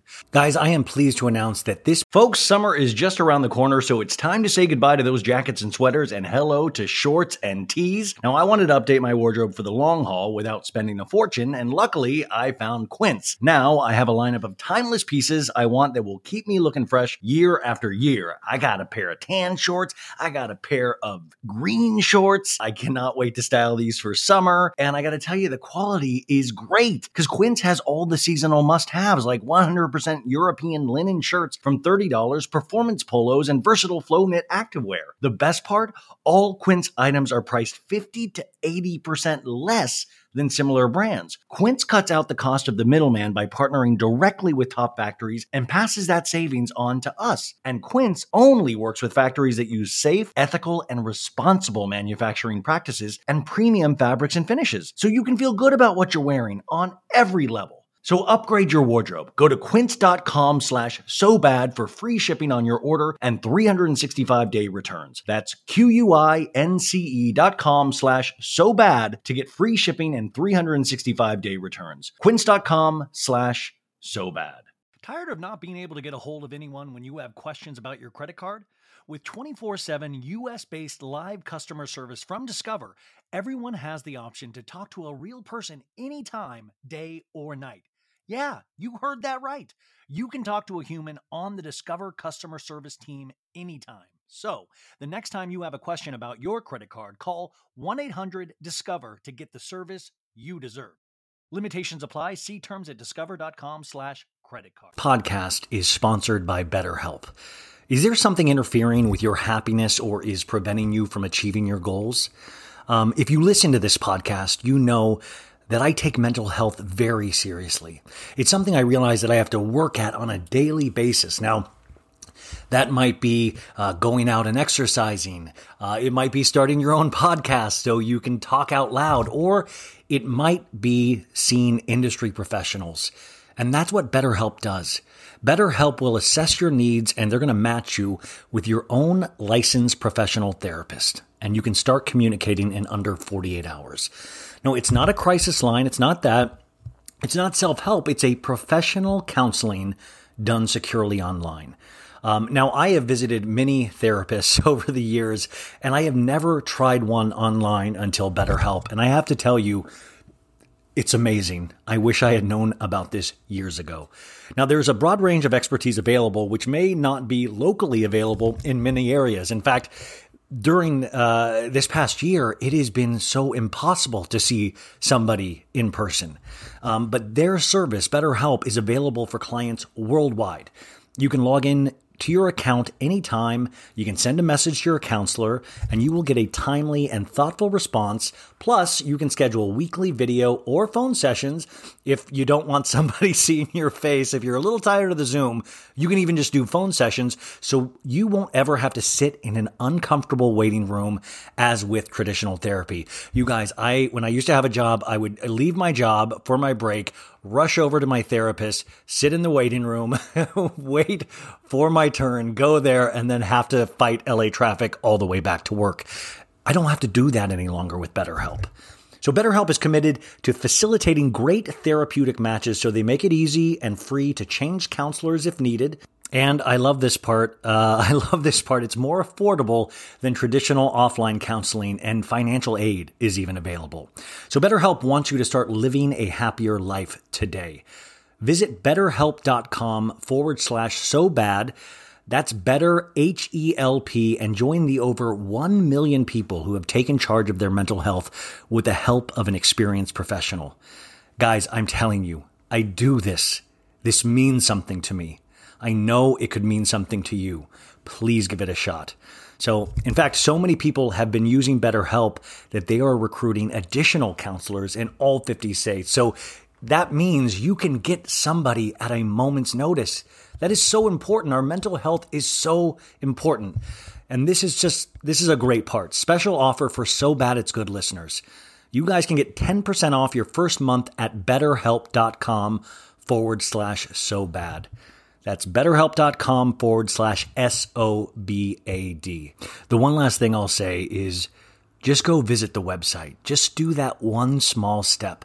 I'm telling you, you're going to like what you see, and I think you'll take the next step to join. And do you notice how like she's like eating more than she ever has in her life? Yeah. And she, but she's also kind of bragging about it, like I'm a salt of the earth lady. I love to eat, and she's like kind of bragging. She's wearing her Terminator glasses, like sunglasses, the whole time, and so nobody knows. food. She's always like defending that she's eating. It's weird. It's like Well, did you watch Rinna? Eat, and then um Erika, when she does eat, she like my friends and I like all we my my girl gang that um my Bravo girl gang. Yeah, yeah. We we decided that Rinna doesn't drink is because if Rinna has one drink, she's wasted. Oh, And you that's see what in the pool tonight? Yeah. seasons, right? We've seen out of control, loose lips Rinna because I don't think she eats that much. And I'm not saying she has an eating disorder. I mean, that would be really fucked up of me to do, right? that's not cool. No, that's not cool. In today's Yeah, time. yeah, no, no, no. But if I want to stay that body weight, I have to probably eat a lot less calories and then you get wasted off of one drink. So Some somebody sent me a clip of last week's episode where Rinna was fake eating. Like they found a clip where she was like mean, that's just But- kind of sad too, Uh, right? Kind very sad, but that's why I kind of like um, almost now Rinna, where I used to just not like to. I, I find it fascinating to watch her because it's like this person playing this kind of delicate balance of wa- walking a high wire act, Yeah. and like she's like improving, trying like the Garcelle conversation was chills tonight because they were all at this dinner table, you guys, and Garcelle calls her out and goes, "Well, I think that's kind of what you were doing with Denise," and Rinna is the the utmost improv performer. She was like, You're right. Oh my God, you're so like Rinna will never say no. She'll say yes, and then she'll try to quickly think of a way to uh, correct the situation. And tonight, I found a new way to get livid at Rinna because she literally goes, well, I might have had information that it is locked in a vault because I'm such a good friend that I will go to the grave with the secrets that Denise has told me. And I'm like, fuck you. Fuck you. That is such a lie and it is such a low blow to Denise, who cannot defend herself. She- even if she was in this season, she would not be able to defend herself. But Rinna literally painted this picture of you guys that Denise told her things that since she was such a good friend, she would not reveal on TV. But I'm like, oh, but you would do all the other shit you did last season? Yeah, I don't believe any of that bullshit. And then Erika Jayne backed Rinna up on that conversation tonight. Yeah, they're in some weird like blood pact against Denise. It was Yeah. weird how they just like formed this weird like bond of hatred towards Denise last year. And, And like, Teddi, and Teddi, if you're listening right now, ugh. we're not going to have you back, Teddi. I'm sorry. You can hang out with those ladies as much as you want on your off time, but we are not having you back, and that's that. And I know we're both on iHeartRadio now, Teddi. I know you're on. My, I know you are. you're not coming on this show either, Teddi. So do not even try it. Fox Force Four, we're kicking you out. Um, why I don't like Teddi is the same reason I don't like Heather Thomson from New York. Is because they speak to you in this way that they and and Sonja, I think touched no no Leah touched on it tonight. I know Leah's a, a tough t- tough person to talk about with you. mm, I'm having. I'm having a moment with Leah. I don't enjoy when people and I you know that's a character defect of mine that I've had to like try to remedy is like I don't like it when people talk to anybody like they're the fucking authority over everything, right? Yeah. But I almost accepted it when Bethenny did it just because maybe she's right. Maybe she is right about everything, right? But um, I don't know. Like I just yeah. Wait, so you you brought up Leah actually. Uh, before we get uh, further into Beverly Hills, though, I do want to talk about last night's New York um, because it was an extremely frustrating episode for me to watch, and uh, for many reasons. But I'm not talking about the one reason that we all might think is that oh, I hear a lot of people, oh, I'm so sick and tired of these conversations about race and all of this stuff, and I'm like, no, I I'm great with that. I, I actually think there was a really great conversation, and Eboni uh, said some really amazing things that I actually was like, oh, that's a such a great explanation of being triggered by the words "angry woman." You know, like I was like that. You you couldn't have said that clearer. I'm angry about the shit that like I got really frustrated with how Luann and Ramona you know it's like we we love these people. We put them on a pedestal because they're housewives but then when you're in these conversations it kind of strips all their power away and you realize that they're just they're just like everybody else. They're just like that person that's down the street from you that says some wildly obnoxious things and you're like i wish this person would shut up. And it kind of takes away their superhero housewife powers to me those conversations. Yeah.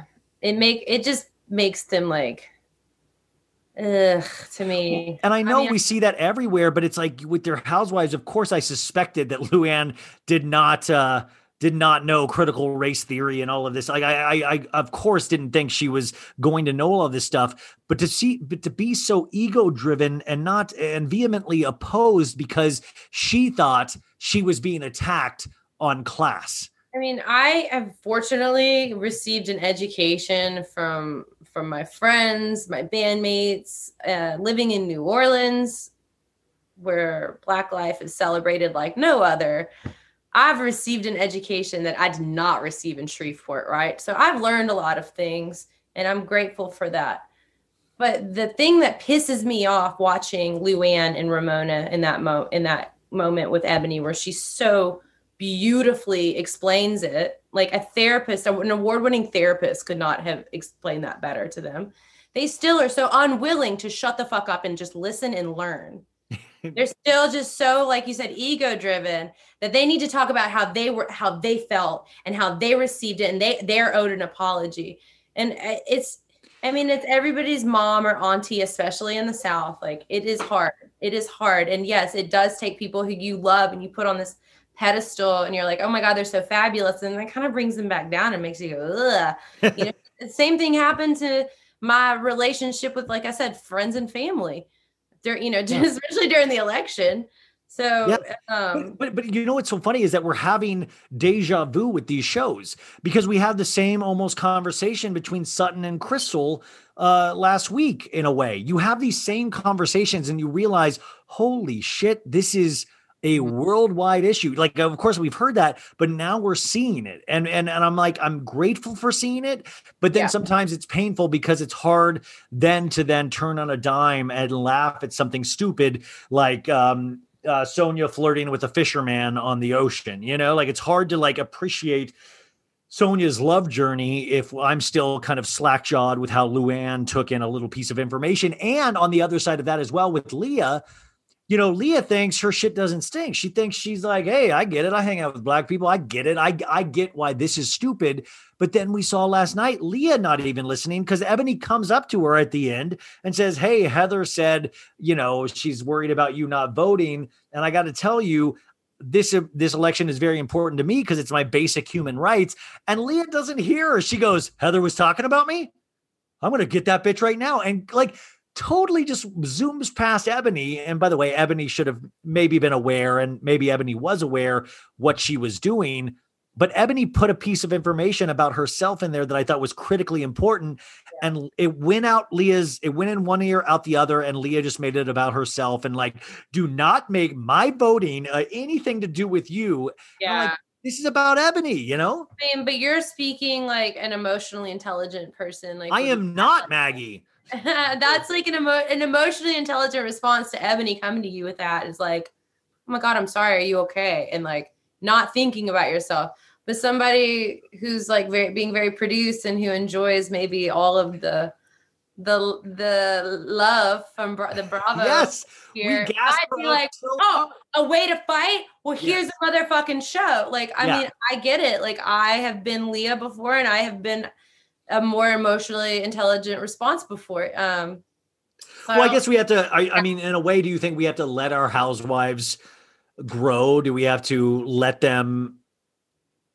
I mean, I hate using the word grace so much lately. Do we have to give Love people like word. Leah? Well, I love it, but I feel like we've overused it now, especially with Bravo. I keep hearing like we have to give her grace. We have to give Yeah. Ramona grace, and it just sometimes makes me think Then it makes the word like a parody almost. Um, I, I think that uh, at the end of the day, at least we have the Bravo celebrities to learn from. Sometimes I see them acting in ways that I'm like, ooh, I've done Yeah. that before, and I should not act like that. I should not react, you know. yeah, totally. My I had an ex-boyfriend once be like, we were in the middle of a fight, and I was just being so extra and dramatic. He was like, You've been watching the housewives today? babe?" oh my god, that'd be amazing if you just see like a that's a great movie scene of just a girl using every housewife line in a fight. Yeah. Um, so Real Housewives of Beverly Hills, I feel like we're in one of the uh, a really good season of Real Housewives of Beverly Hills, even though I am complaining about Lisa Rinna. Uh, this episode is called Overexposed. Um, and you know, last week we left off with uh, at the very end, Sutton going to Crystal's bedroom because they had had all these conversations and she was going to bring Crystal a coat and she had been drinking with Kathy and Kyle and Kathy kind of egged her on a little bit. It was like, yeah, you you should go tell her. And so I thought we were going to have a to be continued where it picked up immediately at that scene and it didn't. So I was I was conf- I thought I like did I miss something? Did you feel the same way? I, didn't hit me until the end where I was like, oh, that was weird editing. Like Yeah. that's interesting. I didn't catch it like you did. I didn't catch it till the end. Um so uh what is your opinion of Sutton up to this point? Um I liked Sutton for the first three episodes. I didn't like her. What did you think of her last season? I, I kind of indifferent, like interested, like, hmm, I kind of like her and Garcelle. That could be fun, right? Yeah. Um, but I was kind of indifferent, like she, uh, but uh, she, there's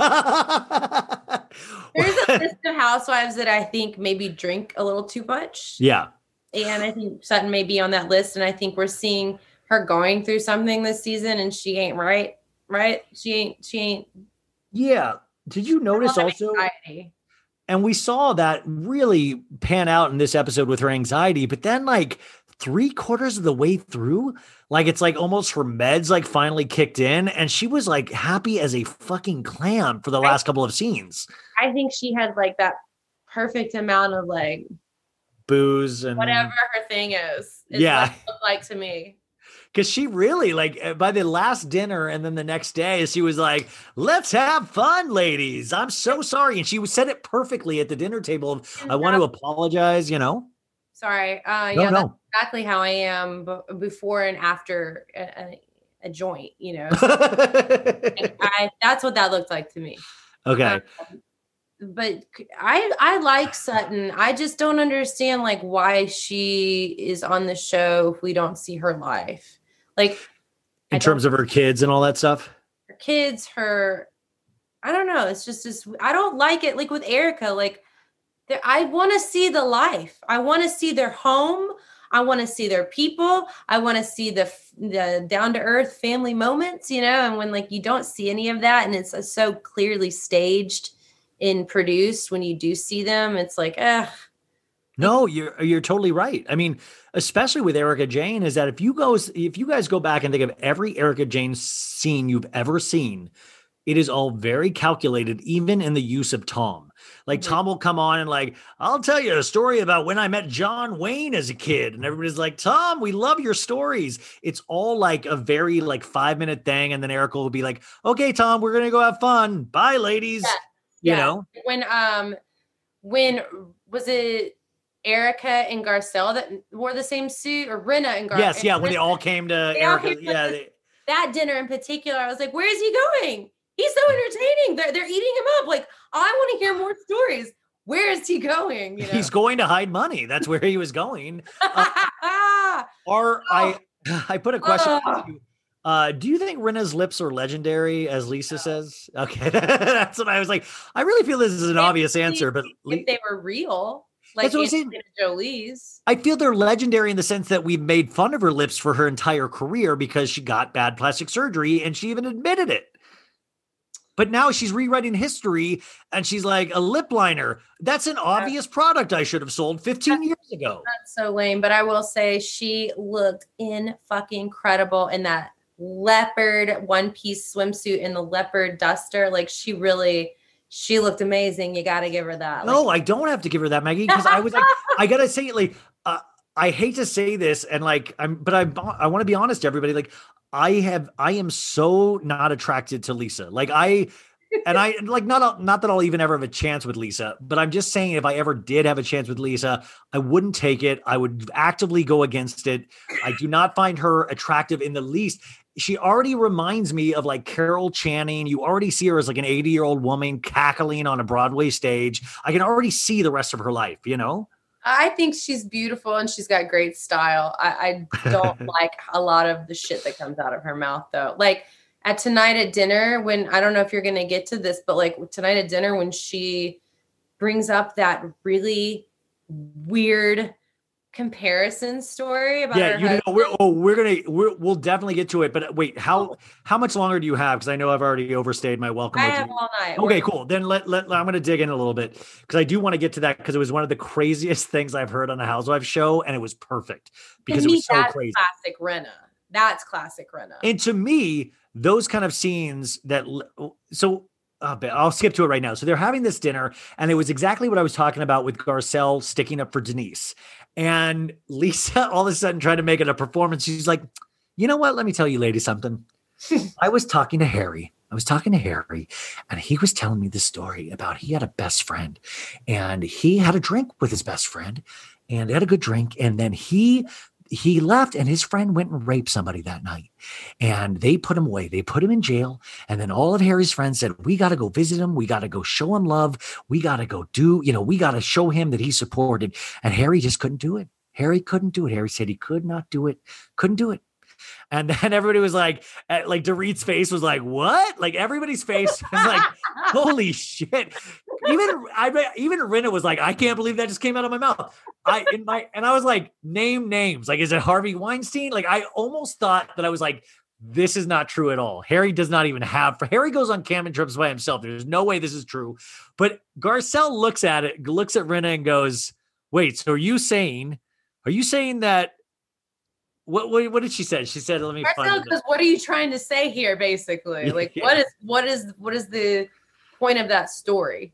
And then Rinna is like, you know, I couldn't support Renna the way that you know I I couldn't I couldn't I, I couldn't be a friend. I couldn't be her. Yeah, friend. she made herself a folk hero in the sense that I Yeah. could I couldn't do it. Denise was a rapist. Denise Right? Oh, like rapist. what the fuck are And you then- right now? And everybody literally like not going. And then Garcelle has a talking head of like, she should never share that story again with Yeah. us or anybody. and it was like, and it was just one of those weird. And they had like Sutton had just apologized to the group. Everybody was like, let's drink and have fun. And then this whole thing started, and it was so crazy. And that to me is Rinna of like saying the most extreme story when you don't have to do that at all to make your point, you know?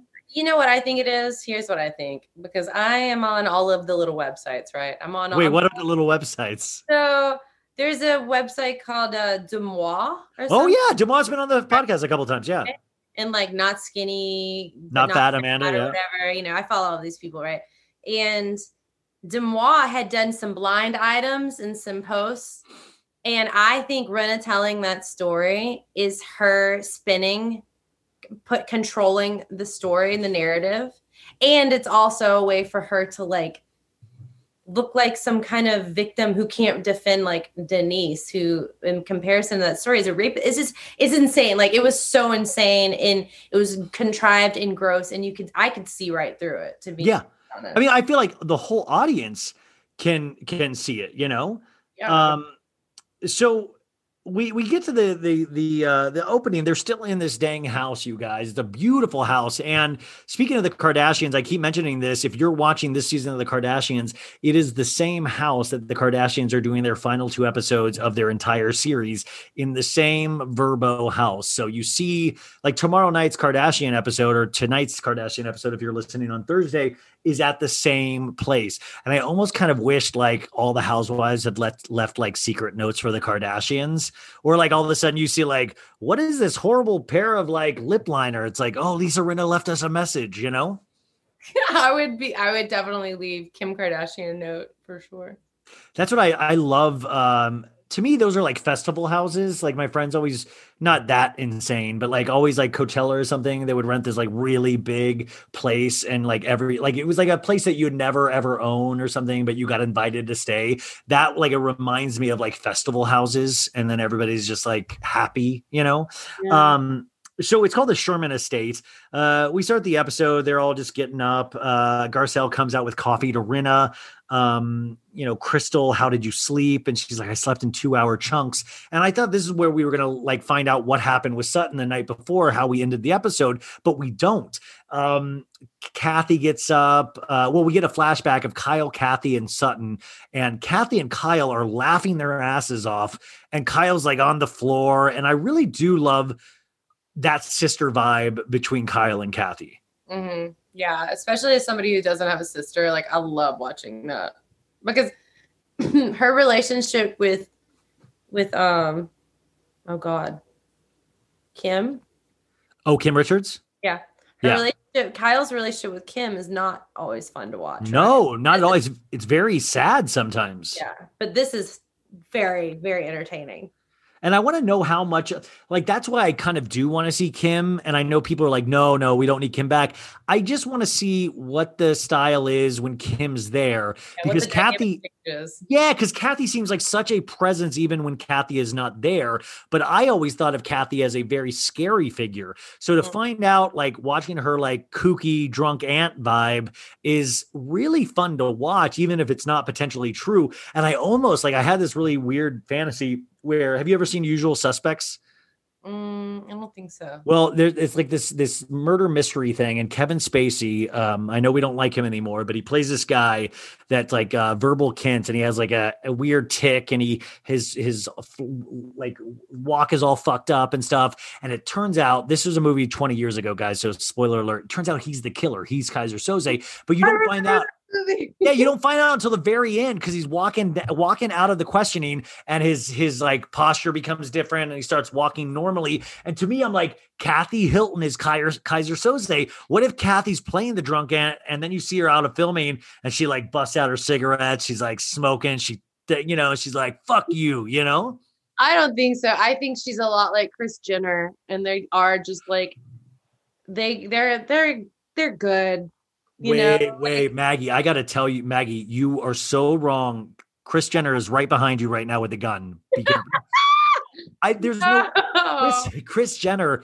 I'm sorry. There are bo- Kris Jenner has killed people with her bare hands. Period. no, no. How do you think the Kardashian girls got to where they are, Maggie? not with dead bodies? With I'm telling you, no, Kris plays dumb, but she's one of the best business women, businessmen in all of the, the United States. To get where that family has gotten has been on the back of Kris Jenner and Kris and Kim it is sex tape. Tiffany dead bodies. I think I do believe that like she is savage at what she will do to Yeah. control a story or to elevate her her daughter's careers or uh, daughter. I just feel we see I was going to say son, but daughters. Oh, yeah, not Rob Kardashian sock line, you know. We I don't. I don't. I think they're good people. I really do. Even Uh, I mean, well, I'm not saying that you can't be evil and good at the same time, but I feel like Kris Jenner uh, shows us a kookier side of herself than she actually is because I don't believe she goes into meetings being kooky. I think she goes into meetings knowing exactly what she wants, you know? Yeah, for sure. Um, so all the ladies are getting up and and and Crystal says I didn't sleep well and they're all having breakfast but they're going to go on a boat ride uh later. Um but also Lisa go on boat rides. Why? uh, there are so many activities when I'm like, you guys don't need to try so hard. Just sit there. Just sit there. I'll watch an unedited conversation of you guys just looking out at the the lake. You know. Um, Rinna says that uh, points out that Sutton Sutton means well, but she potentially has some emotional issues. And yeah, we all see that. Um, but anyways, they're like, uh, let's eat. They're all making plates. Erika's eating bacon. We've seen Erika now eat so much bacon on this trip.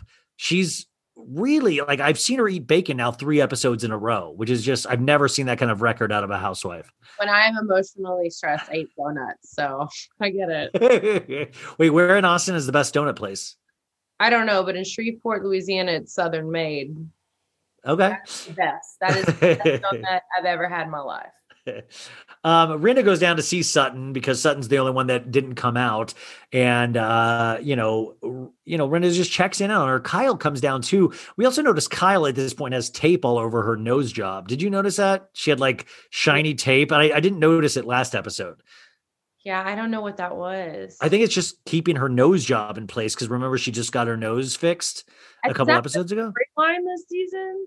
Well, she got she admittedly said she filmed the movie Halloween Yeah. and I guess Michael Myers broke her nose and right, then it's her nose job, her storyline this year. Like no, no, no. It already we're already supposed to the nose job is it's just shit that she keeps going, "Oh, I hope I don't hit my nose." But I don't think it's her storyline at all. I just am wondering like what Kyle's doing other than ha- recovering from a nose job. You know, like I think she just introduced us to Kathy. Like that's I think that's all she needs to do at this point, you know. right. You're just right. get out of the way and wear No, wear your wear wear your Mumford and Sons hats and get out of the way. You know, um, you know, um, Sutton is doing something very iconic. I believe she has a, one of those face rollers. You guys, I don't know what what do ladies call them. Um, rollers face rollers but Wow. it's like the rollers and she's like rubbing it up and down her face and she lets us know that her roller is her anxiety relief um, and Sutton goes, I'm a little angry. There was something going on at the table, and there was just, you know, you guys were joking about me, and my my paranoia kicked in, and she keeps rolling it harder so she doesn't cry. And Rinna goes, It's okay if you cry. And Rinna says, I don't want anyone to feel like they're out on a limb. And uh, Kyle's there as well. And Rinna says, I'm telling her if you need to cry, cry. And Sutton says, You told me that I was looking crazy, Kyle. Because Kyle last episode was go, act like a woman right now. Do not be crazy. Did you remember that when Kyle pulled her aside? and she said, act like a. She was like, she said something like, I'm a grown woman. And then Kyle was like, then act like one. Oh yeah, no, I I kind of remember that. Oh, on the couch when she was. yeah, like, yeah, yeah. Last when she was like I just remember spiraling. her just being like, "You're being kind of ridiculous. Like, calm down." Yeah. Um, Kyle says, "Well, you were being irrational last night. That you know, and that's the truth." And Sutton goes, "Let me add irrational to the list of words you guys have called me." And then she opens her phone and she reads this list of like crazy, deranged, like you know, and there. Uh, she really kept a list, you guys, which I don't know if if you ladies keep a list of anything people call you. I had What? one with an abusive ex-boyfriend, but that's a sadder. Oh my god! Oh story. Oh my god. Oh, God, Uh, God, God. Ryan add sad music to the section. um, and Sutton Sutton adds irrational to the list. Um, Rinna in a talking head says, if I had to do my own list of things, uh, wanker, crazy, nut job, evil, see you next Tuesday, bitch, worst fucking friend on the planet, I'm sure there's more. And she's laughing maniacally through the whole thing. And. I really do. I'm sorry. I think it's all an act. I think it's a beautiful act. I think I, I appreciate. yeah, she's an actress. Like, there's no, yeah, one hundred. Maggie, if she was that good of an if she was that good of an actor She's in her not, career because- as she does on this show, she She's would never have needed the show. She's not a good actress because she's sitting there at the dinner table telling the story about her husband's friend raping somebody, and I don't believe a single thing she's saying. And there have been so many scenes before where I'm like, oh, oh, you're at like, oh, you're so angry. Like that's her acting. She's acting. That's not how. That's not how. I, I wonder if Harry watches this at all, and Harry's like, "Lisa, I don't even have friends. Like, why I don't? What are you talking about?" There was a blind item recently uh, on the, yeah on and skinny, not skinny, but Not skinny, not bad. Yeah. she also like reposted it about how it's like a well-known fact that in the small lake lake town community where they have their summer house that like he has ladies that are not Lisa Rinna that um he has relations with. By the way, when you were doing your Sutton accent, you sounded Yeah. like Bill Clinton. Hey, I, I did not do anything with that one. Uh, you, Yeah. I was good. Well, by the way, oh, I can't tell that. It was about, anyways. Um, I, well, I'm I'm friends with Monica Lewinsky, and like so, it it, it was it's like a weird. Uh, uh, anyway, so Crystal and Garcelle come to a coffee shop in this next scene. They get two lattes. They're outdoor in the woods, and Garcelle says, "You know, so what are you feeling? How do you feel?" And she's like, "I have mixed feelings. Sutton got set off again last night." And Garcelle was like, "Yeah, I heard you guys talking again." And Crystal's like, "Tell um, tell what Kyle." Oh, so Crystal was catching up Garcelle to everything and tells how Kyle was talking about Garcelle and hers lunch, where everything got worked out. And then, so, so we, we're pretty much doing a flashback of the episode from uh, two weeks ago, where at the end of the episode, they had this conversation. And Crystal goes, I think she thought I was coming at her. Uh, she thinks we are all um, coming after her. And they're interspersing this with Rinna doing yoga. And Kyle says, I think you have to apologize to Crystal. She's in that scene again with uh, Sutton. And Sutton goes, For what? For what? Eh, Crystal is just like Sutton is just like set off by anything. And she thinks it's very much like Countess Luann in this week's episode. She thinks her shit doesn't stink and she thinks she's above reproach and she's not hearing the actual issue because she's personalizing it and her own experience. And she's thinking this is her story when it's about hearing somebody else's story. Do you think? Yeah, one hundred percent. Um, Crystal goes, I don't need to apologize. Uh, I don't need an apology from anyone, and I don't have to be best friends with anyone. And Garcelle goes, It has to come to a head at some point. And Crystal's like, Wait, this isn't a head already? Um, and Garcelle goes, Just continue being you. Let's have a fun day. And I always love when they try to like have a serious conversation and then they end it with like, well, let's just have fun today. Let's just go have fun. It's like never makes sense. Um, they all go to meet in the lobby for a lobby of the house for the boat ride. Rinna is in this ridiculous neon yellow hoodie that says Rinna on the background, like a prize fighter. And it's um I loved Dorit's out- outfit. Dorit, they all were like, they all kind of joke about Dorit, like what she's going to come out in. And she's like, oh, oh, maybe that was on the last day. But I love that they even give Dorit shit about what she wears. I love that. Yeah, I do too. But no, yeah, what I'm referring to is like the head to toe in the pattern, the bucket hat, the jacket, and like the cool pants. Oh, yeah, yeah. She looked like she was, well, she, it looked like she was trying to look like Billie Eilish. Yeah. Or like, Yeah. Yeah. I mean, Dorit is all about the trend. Yeah. Whatever is the hot, cool, expensive designer trend, whatever. Ha- I know this. I think I was like maybe a little stoned, but do you ever watch Star Wars? Have you ever seen Star Wars? No, I've never actually. There's oh, that's amazing. Well, there's a robot called C3PO on it, and it's like this. Hello, uh, you know, it has like this weird kind of accent, and it's like beep boop bop beep boop. And Dorit to me sounds like C3PO with her accent because she's like, Totally. "Hel- Yeah. "Hello, Jagger. Jagger, I found this leaf in my bag, and I love it. You did it for mommy." And she's like speaks in this weird kind of British. Uh, it's like it changes from season to season. It seems like. Yeah, dude, you're that is a good comparison for. I, now, I, now I feel like I, I really want you to watch Star Wars. Um, they get on this boat, you guys, and they have this really weird uh, piece of conversation where Garcelle and Erika and Gar- uh, talking, and Garcelle goes, "Did you talk to Tom today?" And she goes, "Yeah, we spoke this morning. He's uh he's at the law firm. He that that man's a workhorse, a workhorse." And Garcelle goes, "Listen, it." It probably keeps everything going. And Erika goes, He's dedicated his life to being a lawyer. That is first and foremost in his life. And Garcelle goes, Hey, that's what people used to do. And and and Erika goes, and God bless him for that because that's what he loves. Isn't that eerie? it's just it's either like contrived like most of Erika's scenes. I mean, Yeah. I, if I was betting, I would be like, she she asked Garcelle to ask how Tom, how's Thomas, you know. Well, see, that's what I almost think now, and I hate that I'm this paranoid, but I almost think they're like, okay, let's film the uh let's film the clues to the to- clues to Tom in this scene, like, or Erika pulled the producers aside, like, I'm about to reveal some information. Can we have somebody ask about Tom so I can act like I'm a good wife? And I- uh, I would imagine that the early, like the people that knew about this going down, this divorce, the, some of the first people in the team to know would be her PR and her public, and her, I'm sorry, and her um, producer for this show, right? Agree? So, like, they're gonna spin, spin, spin to be in her favor. So, yeah, makes sense that they would come up with these contrived conversations, these spoon fed conversations. But if I'm completely wrong, then holy shit, like irony.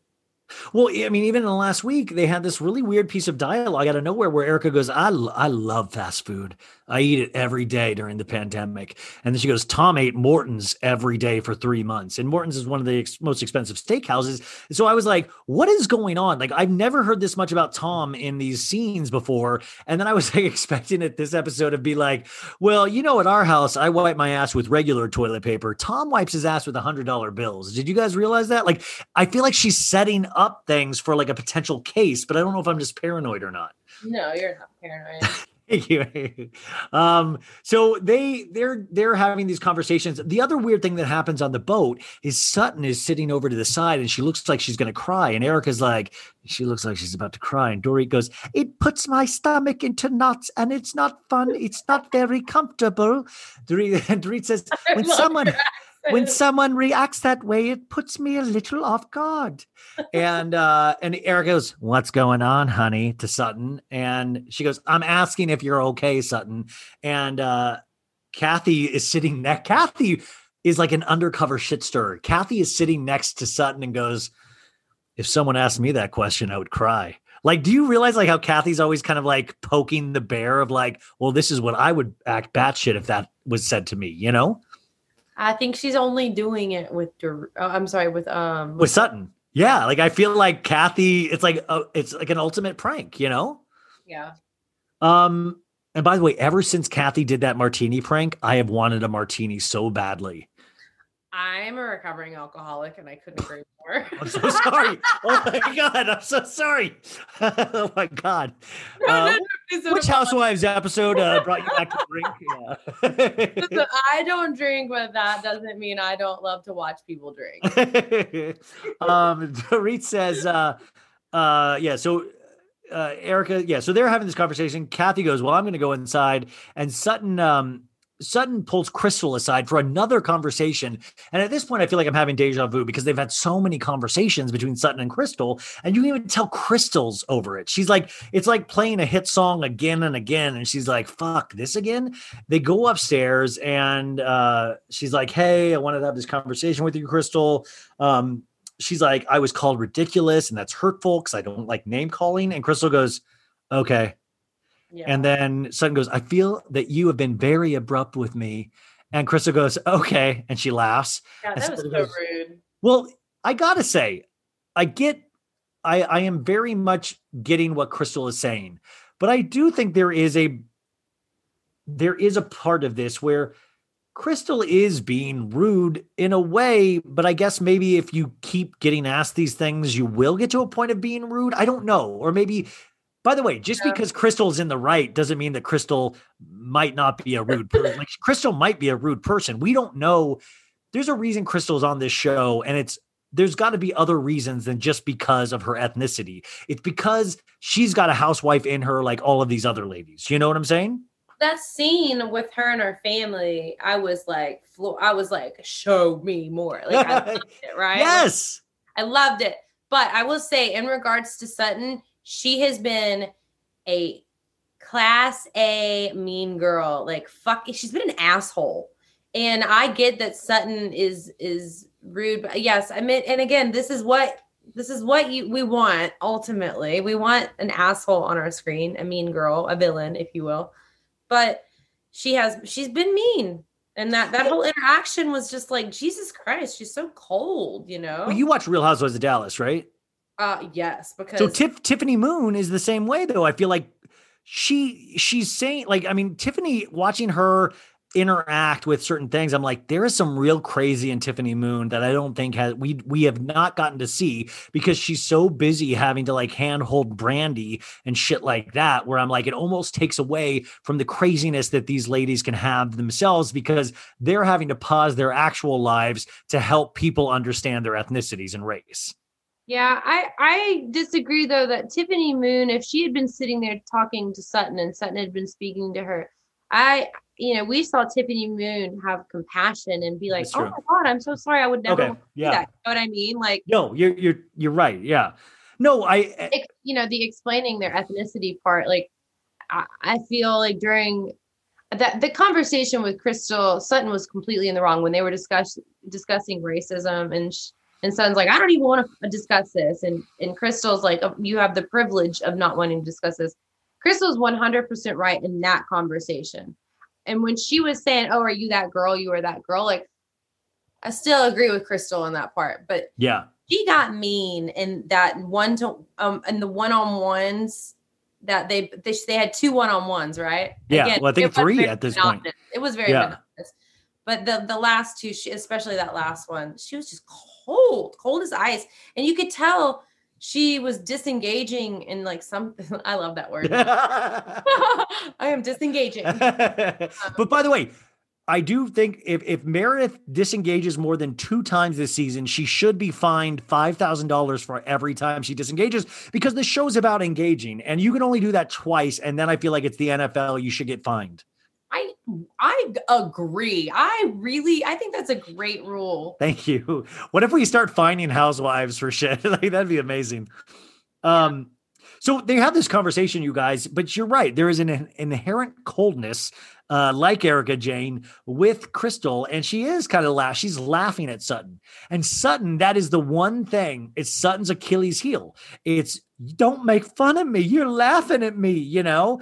It's it's very um uh, and Sutton always seems like she's Jenny from Forrest Gump of like, make me a bird so I can fly far, far away, you know?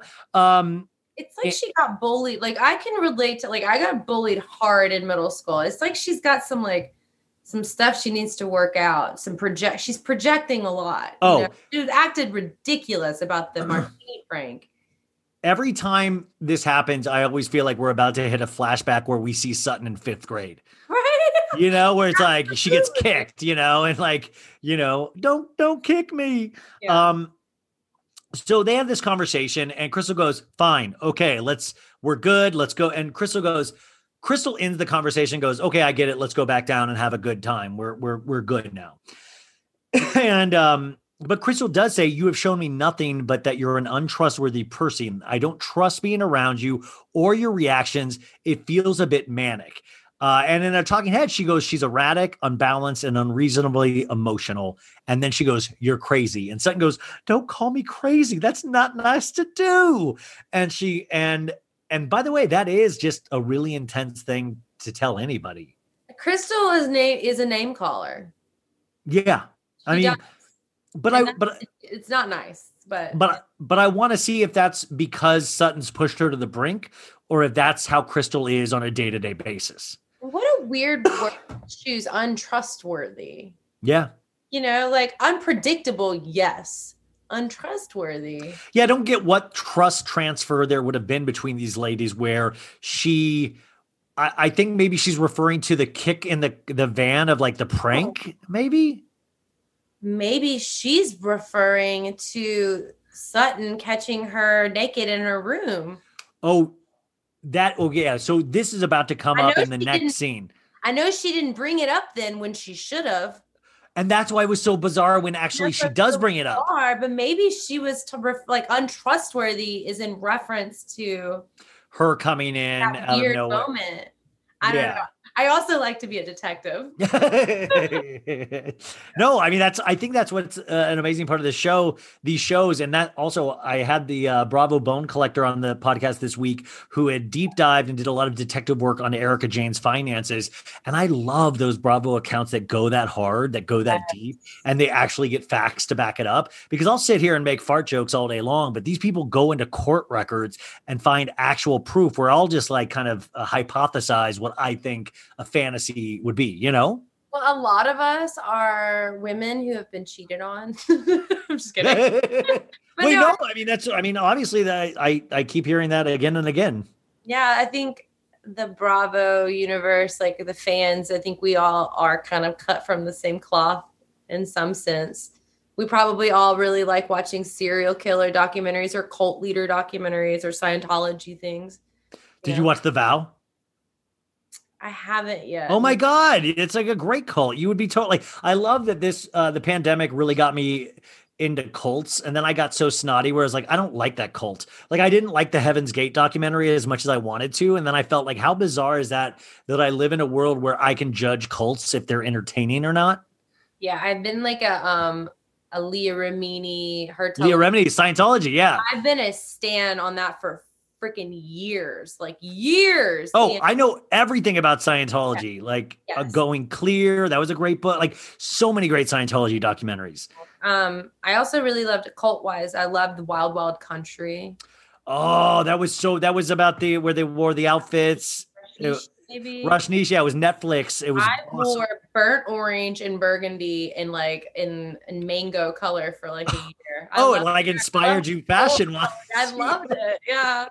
I think it is exciting about a cult where you don't have to worry about fashion. You're just like they tell us what to wear. I like that aspect of cults. Um, for sure. Um, so they, they get back to the house. Um, and they're all uh, getting ready for dinner.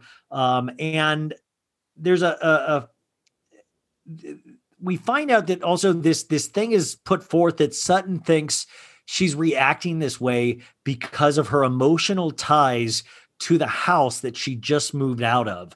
And I I didn't know if this was a reach or if this is what rich people worry about. No, I I think moving is actually like one of the top like divorce, death, moving, having a baby, like the most stressful things that you can go through. Uh, so I think it's legit, but I think there's also some other things in there. Yeah. Oh, I mean, I, I hope so, you know. But Chris, Crystal says moving out of your home is not an excuse to act like a crazy person. She says that in a talking head. I always wish there would be like a camera on the housewives when they watch the episode for the first time. Because wouldn't you love to see Sutton's face when she hears moving out of your home is not an excuse to act like a crazy person? Like you could just see Sutton's face like lint rolling her oh, face again, you know? It's so mean. Like Crystal's kind of mean. I, I like her, but she's I I wouldn't Yeah. want to wouldn't want to hang out with her. No. Um, they all get back to the house. Cookies are being made and donuts. They're like, oh my God, cookies and donuts. And then they flash to the chef. The chef literally has no facial reaction at all. Not like a I did good, just like slaving away at the stove with no facial reaction to the point where I was like, is that a robot? Like, who is is that an actual chef or a robot? Kyle goes, holy macaroni when she sees the donuts. Yeah, that was a funny scene. Um, and I do like I love and I also love the scene we're about to after dinner where they all have fun in the pool and games. I like when they're silly like that, you know? Um so uh they're having dinner. Uh Rinna is like put like uh pouring herself a vodka. She's being already very loud. Sutton is wearing her two thousand dollar animal slippers from last week. Uh Kyle is zipping Sutton into her oh three thousand dollars? I think they were three, right? I Oh. remember thinking it was Oh, so they're not affordable like when I said two. right, exactly. um Erika Jayne comes out and she uh she's wearing an outfit that the jeans are not buttoned, but that's part of the look. That was ridiculous. Like that that's I, ridiculous. I was like, holy shit. So all this time I've actually had a look when I have unbuttoned my jeans when I'm too full. Her assistant Joey did her wrong on that. well, this is one of those things where I'm like, Erika's really had a no glam house trip, like these all these ladies have. So it is weird. Um, and also Garcelle posted a picture on Instagram today where it is the first unedited photo that I've ever seen of all the housewives together. She posted this around Christmas time as well. And I remember like being blown away because I was like, did Garcelle sneak this photo? Like, look at Garcelle's Instagram right now.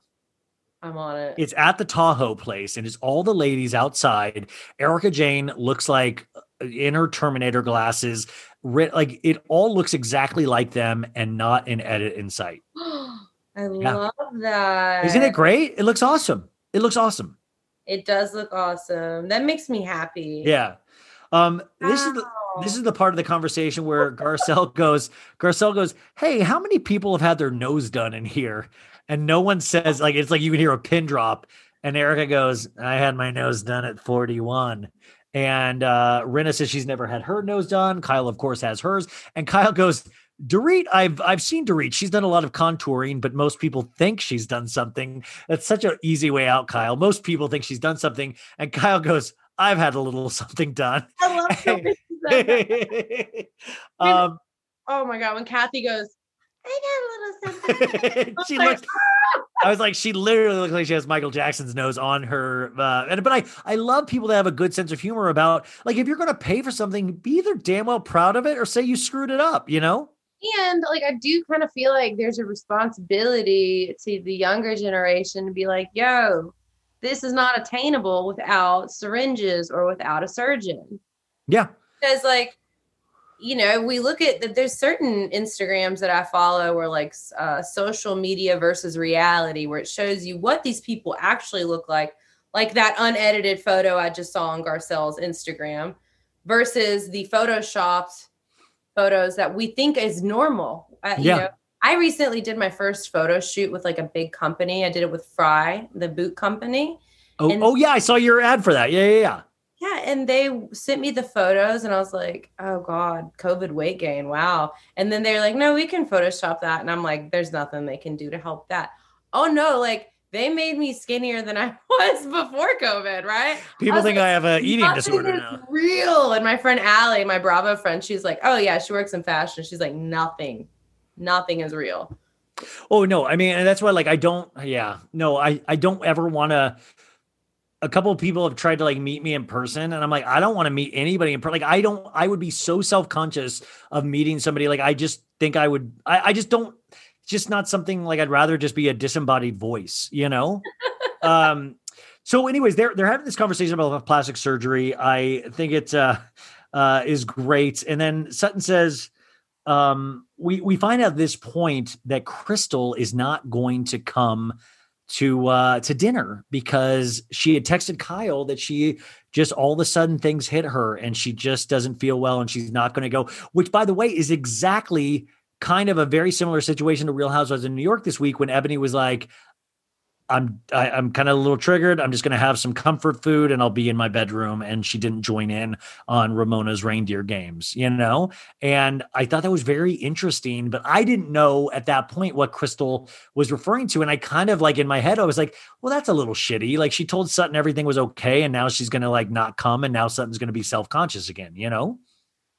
The whole thing is hinky. It's all off to me. I don't understand a Yeah. lot. there is this huge conversation that they're all laughing at. So when Rinna says this, it is kind of thing where every one of the ladies kind of stops and like looks around and it just really does bring the mood down. But also it's weirdly it's weird because Rinna is doing this all to make herself look like some kind of folk hero. Did Did you notice Kyle's face when she started telling the story? Oh, a hundred percent. A hundred Kyle's percent.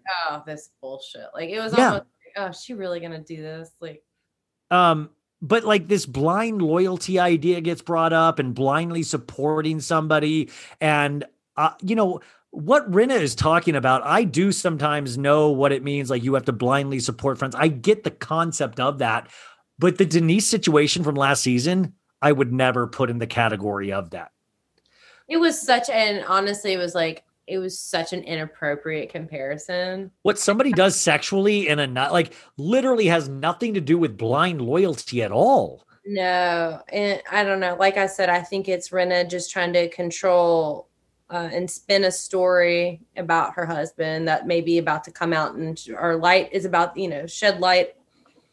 yeah I think it's it's I think it's contrived bullshit. um, so uh, Erika sticks up for Rinna goes and goes, I think Rinna had info no one else had. And I was like, Erika, can't just like focus on not going to jail. Like this is like ridiculous. Um, and Garcelle goes, I, I I thought this was so amazing. And I meant to make a meme of it earlier. She goes, sometimes it's okay to say nothing.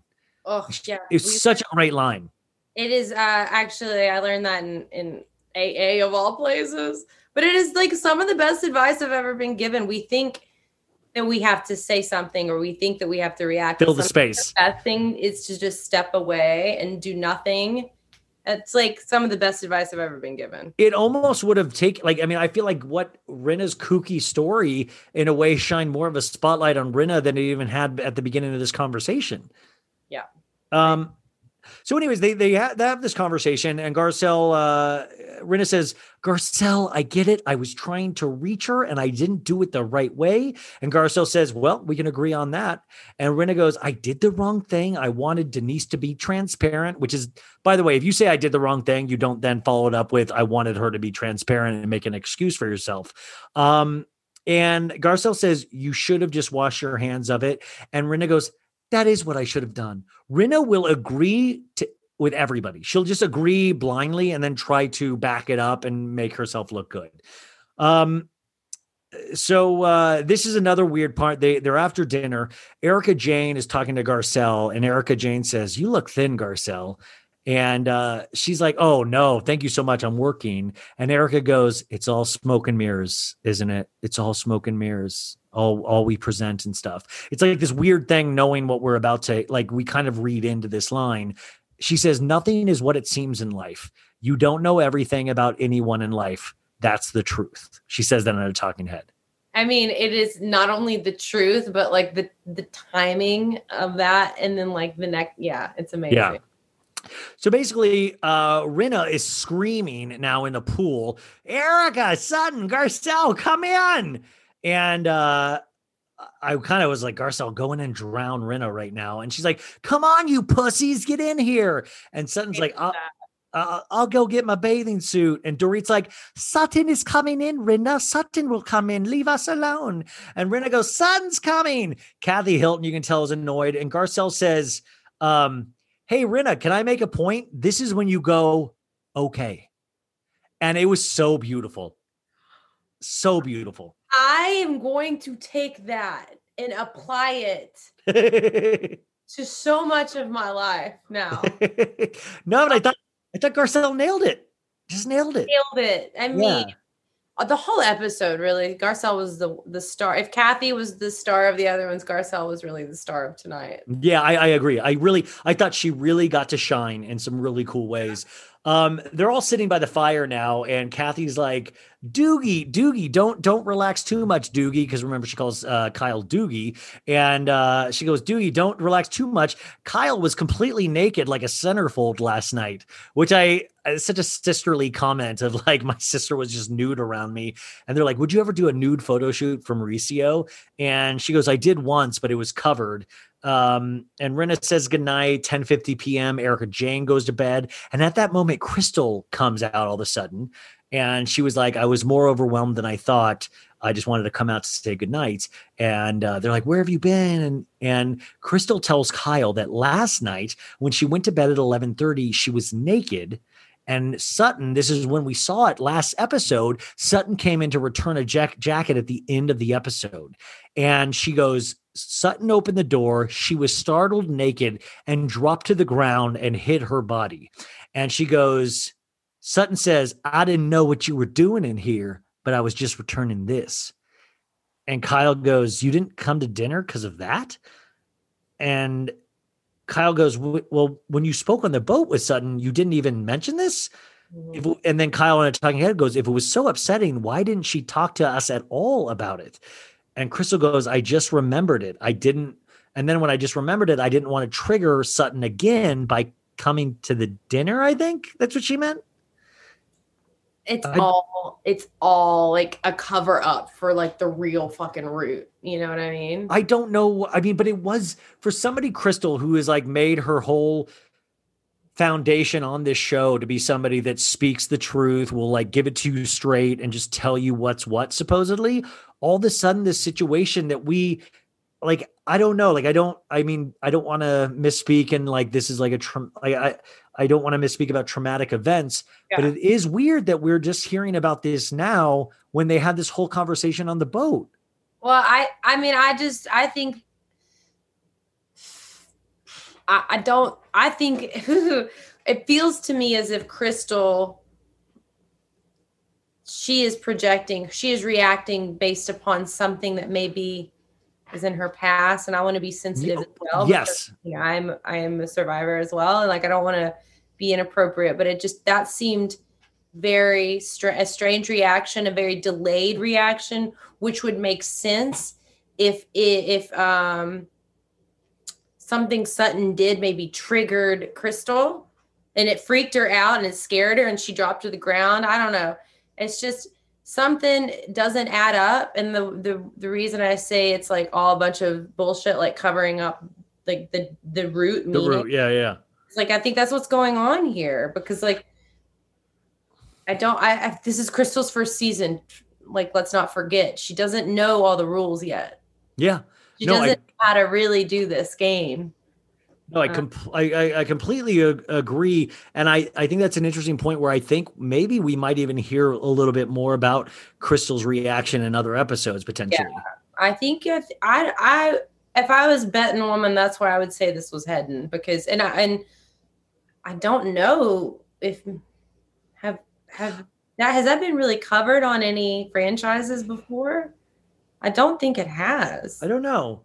I mean, I, I actually would find that very interesting if it was covered. And I would almost because right now how it's presented is very just weird and almost we painted Sutton to be this crazy person, and then all of a sudden Crystal out of nowhere, who's been like, you might not have agreed with how she said uh, Sutton was crazy, but she's kind of been rock solid in her convictions, and all of a sudden she now remembers something which was tragic to her. But Crystal, second to last scene, Sutton comes into Crystal's room. And by the way, Sutton now is on like cloud nine. Like I said earlier, whatever she's on, she is happy. And she's like, I just wanted end on a good note because you you didn't come uh, to dinner and I, I didn't do a good job of including you in the group. And I should have done better. And I just I think we're gonna be great friends. And and she brings this up, you guys. She brings it up. And Sutton's like, you, know, you didn't say anything to me. I, I felt, you know, and she's like, I felt my boundaries were crossed, Sutton, and my space was violated. It was weird. She goes, it was weird. It was so creepy and weird. And to me, I hear that. I'm like, fuck, Sutton's about to lose her shit because that is just not a word that Sutton likes. She's like, well, I didn't mean to be creepy and weird. And Sutton, She was feeling good. Sutton, Sutton in that talking head goes, there is nothing creepy and weird if someone is knocking. I knocked. I did not enter. I knocked uh, unless you were raised in a prison. You know, what is creepy and weird about returning a coat? But what I'm saying, this is where Sutton's ego gets involved, and Sutton will not be called creepy or weird, you know? And but Sutton handles it beautifully, you guys. In the scene, she goes, It's a big deal. You're crying. I'm trying to make the situation better. Crystal goes, I'm not a crier. Sutton goes, You can cry around me all you want. And Sutton goes, Hey, I'm a pretty good friend. You might, you might even get flowers tomorrow. And which was just bizarre. Sutton all of a sudden knows how to handle everything. And anyways, they're all packing up. Everybody's leaving. Uh, they go around the room, and then all of a sudden, the last scene, we see this thing go up four days later and Los Angeles, you see a, a guy mowing a lawn on a mansion, and then we all of a sudden get Hoda Kotb and and uh, the the NBC News anchors, and they're like, "It's Tuesday, election morning, 2020. A lot of you have already voted out there. Uh, stay tuned to NBC. Uh, no matter who wins, let's embrace it." And then, which is just such a weird backdrop, the election, right? Like weird. well, I remember that day very distinctly, as you I do too. Yeah, yeah, yeah. and I do remember, I do declare, I do remember at you know 10 a.m. My friends and I were already my my Bravo crew is also my political crew, um, and we're on this group chat, and like one of us sent put it in the group chat, and I was like, "What good PR to announce this on a day where it will be overshadowed within 30 minutes." Well, it's like announcing on a, a Friday afternoon, which is usually the other time to announce uh, horrible events is Friday afternoons. But the the the election is perfect because we were such in that K hole of the election that I'm trying to even remember like. I, I just remember laying on a couch. Like I remember just laid out and I was trying not to even watch the news. Um, but yeah, so we get that backdrop and all of a sudden, and this is why I always find it so silly, just as somebody that has worked in TV and film, is that you guys you're, you're on a reality show, it's not like they just have a camera crew with them 24 hours a day.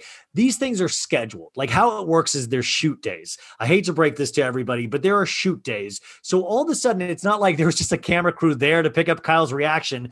This was a scheduled shoot. So you have three supposed camera crews, even though I think it was probably uh, the same guy at each one of their houses. And he's like, okay, pick up the phone now, read that text, give me that reaction. So we hit Kyle first. Kyle picks it up and she's like, what? Like Yeah, a big reaction. bad acting. Yeah. And then uh Dorit, we get the same thing. What? And like Rinna, I thought like she was gonna explode. And then they all FaceTime each other. So it's just those three ladies, Kyle, Rinna, and Dorit. And we get that text, which I'll just read it one more time for you guys. Erika Girardi, 9:15 a.m. Ladies, I truly consider you my close friends, and this is why I'm reaching out to tell you that I filed for divorce this morning. Thank you for supporting me. This will be tough. Period. And then she included a Venmo link. No, um, uh, no, but that was it. And that is, and then Rinna's like, well, 22 years. I mean, that's that's how Erika had to do it. Erika had it because they're like, we were just on a trip with her. Well, that's how Erika had to do it. Erika just had to do it that way. And then it just ends, and we don't have a preview for next week. So do you know when um when Kyle was like, Erika, you don't have real friends, and then Erika got really upset about that last. I think it was last Yeah. season, right? Yeah. That was the dinner that Tom should have stayed around, but he like jetted out real quick. Um, I mean, Kyle wasn't wrong. Like, I don't really think that Erika has like deep friendships with people, which makes me think that she may be a narcissist. Oh, do you think? uh oh, we ground we we got it. no. I mean, like, yes, she totally is somebody that that is. When you go from somebody that has lived the life that Erika Jayne has, and we've been like we we're privy to a lot of how she's grown up. And remember, she met Tom as a waitress at Mhm. a restaurant that he frequented. And host- look at her, yeah, look at her life now. Look at her life now. That is a huge from where humble beginnings she started. And she was even cold back then, she said, when she was raised. We've seen her relationship with her mom to Mhm. now. That teaches you a certain level of coldness, of, of, of uh, moving through the world in a way where you can only trust yourself. And when Yeah. you have a marriage like that, it's not like I always say this about celebrities. I always think like, you know, those high school relationships or even the relationships when you have a lot of time where you're just glued to each other and you're like, you, you know, you binge everything together. You go, you know, you're just like where you're frickin' frack with that, you know. But when you get older in life and like more things happen, it's like you don't get I mean, you potentially don't get to have those relationships anymore where you're by each other's side 24 7. And you see that especially with celebrities. Like, so they like schedule these romantic getaways, or you're seeing Ben Affleck go sneak to Miami to see J Lo. And, you know, they're not together 24 hours a day. And that's the relationship. So it's a different kind of love than the love that I remember when you that person was just omnipresent all the time. So my next single plug uh is No, called please. it's called Love Drug and it is about that about how it's like love it's like being hooked on drugs. It's like you can't get enough of that person. Like it's usually it's high highs and low lows and they usually don't last. There's full of passion but you sizzle out because you like you Well, I hate I hate the that's one of the horrible things about growing up is that you have this history then in relationships that you bring into this next relationship. And then you start second guessing relationships or you're like oh this is like that or this is like this. So you're never you're you're coming to this relationship with like seven other relationships in your back pocket. And so this other person that you're coming to is probably not clean either in the sense of their relationships you're coming with like 16 relationships between you. So sometimes it's so hard to like scrape away all the bullshit to actually get to the same two people before all of their relationships and like what actually makes you attracted to that other person you know Well, that's why you're supposed to like, in my opinion, you're supposed to like take the time and space between relationships to do the work, the work, uh, to do the work, so that you don't keep carrying that bullshit to, you know, and hurting Yeah. or you know whatever it is. Um, but yeah. Anyway, Well, no, I in just terms of Erika and Tom is that that's why I find it interesting, even in how she like to me that might have been a very emotional message coming from Erika Jayne, but to us it feels like a robot. To us it feels like well we're almost thinking well did the PR write that for her because it seems so cold. It seems so not the text that you send to your girlfriends or your guy friends. Like I've gone through, a, you know, I've gone through a divorce and I it sure as hell wasn't messages like that like it's sure like i mean there were misspellings there were like exclamation points i mean there you know uh no emojis but there was definitely a lot more than what erika jayne's message was and that's why i am really fascinated and andy on watch what happens live uh two nights ago uh, after Real Housewives of New York said, we are going to be very surprised with how much Erika Jayne shares. And I still don't buy it. Andy will say Real Housewives of Orange County last season was amazing. He'll lie to us again and again but I, I mean, but a part of me is like, do you think, wouldn't it be amazing or chilling at this point? Do you think we'll ever see Tom this season? A flash? No, right? No way. probably not. No, I don't ah. think so. Well, that was the episode, guys. I took so much of Maggie's time up. This was a full Maggie Koerner concert, and I hope you enjoyed it because uh no, she is amazing. I really want to tell you, I uh you guys know if you listen to this podcast, you know how much I love music. I used to do a, a segment over the pandemic called So Sad It's Good, where I would play an insanely sad song at the end because I think sometimes that's like my best, like there is something very uh show or performative where I think music where you'll put the music on that makes you cry just to feel something. And so I would play those songs at the end. Um, but I, I love music and I respect it so much. And, and I think you are so talented. And I want everybody to go check you. And I know we're small but, but mighty out there, you guys, but please go check it out. I think you're going to be insanely surprised at her talent. And if she's on the road, wh- where can we? Are you going to just? Are you doing some kind of tour? What are you? What what's going on? slowly but surely booking shows up. Um, I'm playing some festivals this fall right now. That's about it. I have about five or six festivals lined up. What festivals? Are you allowed to say? Or Um, I'm sorry. are you allowed to say? Are they announced yet? Or I'm not allowed to say on some of them. I can say Acadia Music Fest in South Louisiana, um, but the others I can't. Yeah, they're we, we haven't announced them yet. But um, Okay, well, I'll just make up some festivals. She's going to Coachella this year, guys, and it's going to be amazing. She's going to know. Anyways, you guys, um, I'm going to put her information. You can find it all out on her website or her Instagram. But uh, really, check her out. I think this is somebody to watch. I think this is somebody that you're going to really, really like. And she's one of us. She likes the shows that we like. So we do always support somebody that has a gift in some other capacity that has nothing to do with the housewives. So, uh, Maggie, th- this was so great too because I didn't know Maggie before this. Um, so I just knew her through Instagram. So thank you so much for doing this. I hope it was, I hope you don't regret this. No, thank you. This is like this is dreamy. Like ah, you, I could talk about Bravo until the cows come home. So well, you'll have to come on again and do this for for another show. And uh, I- like I said, I could have talked to you for another two hours. So thank you for doing two hours with us. And uh, hopefully, we'll talk to you very soon. All right, thank you. Bye. Five, four, three, two. Betches.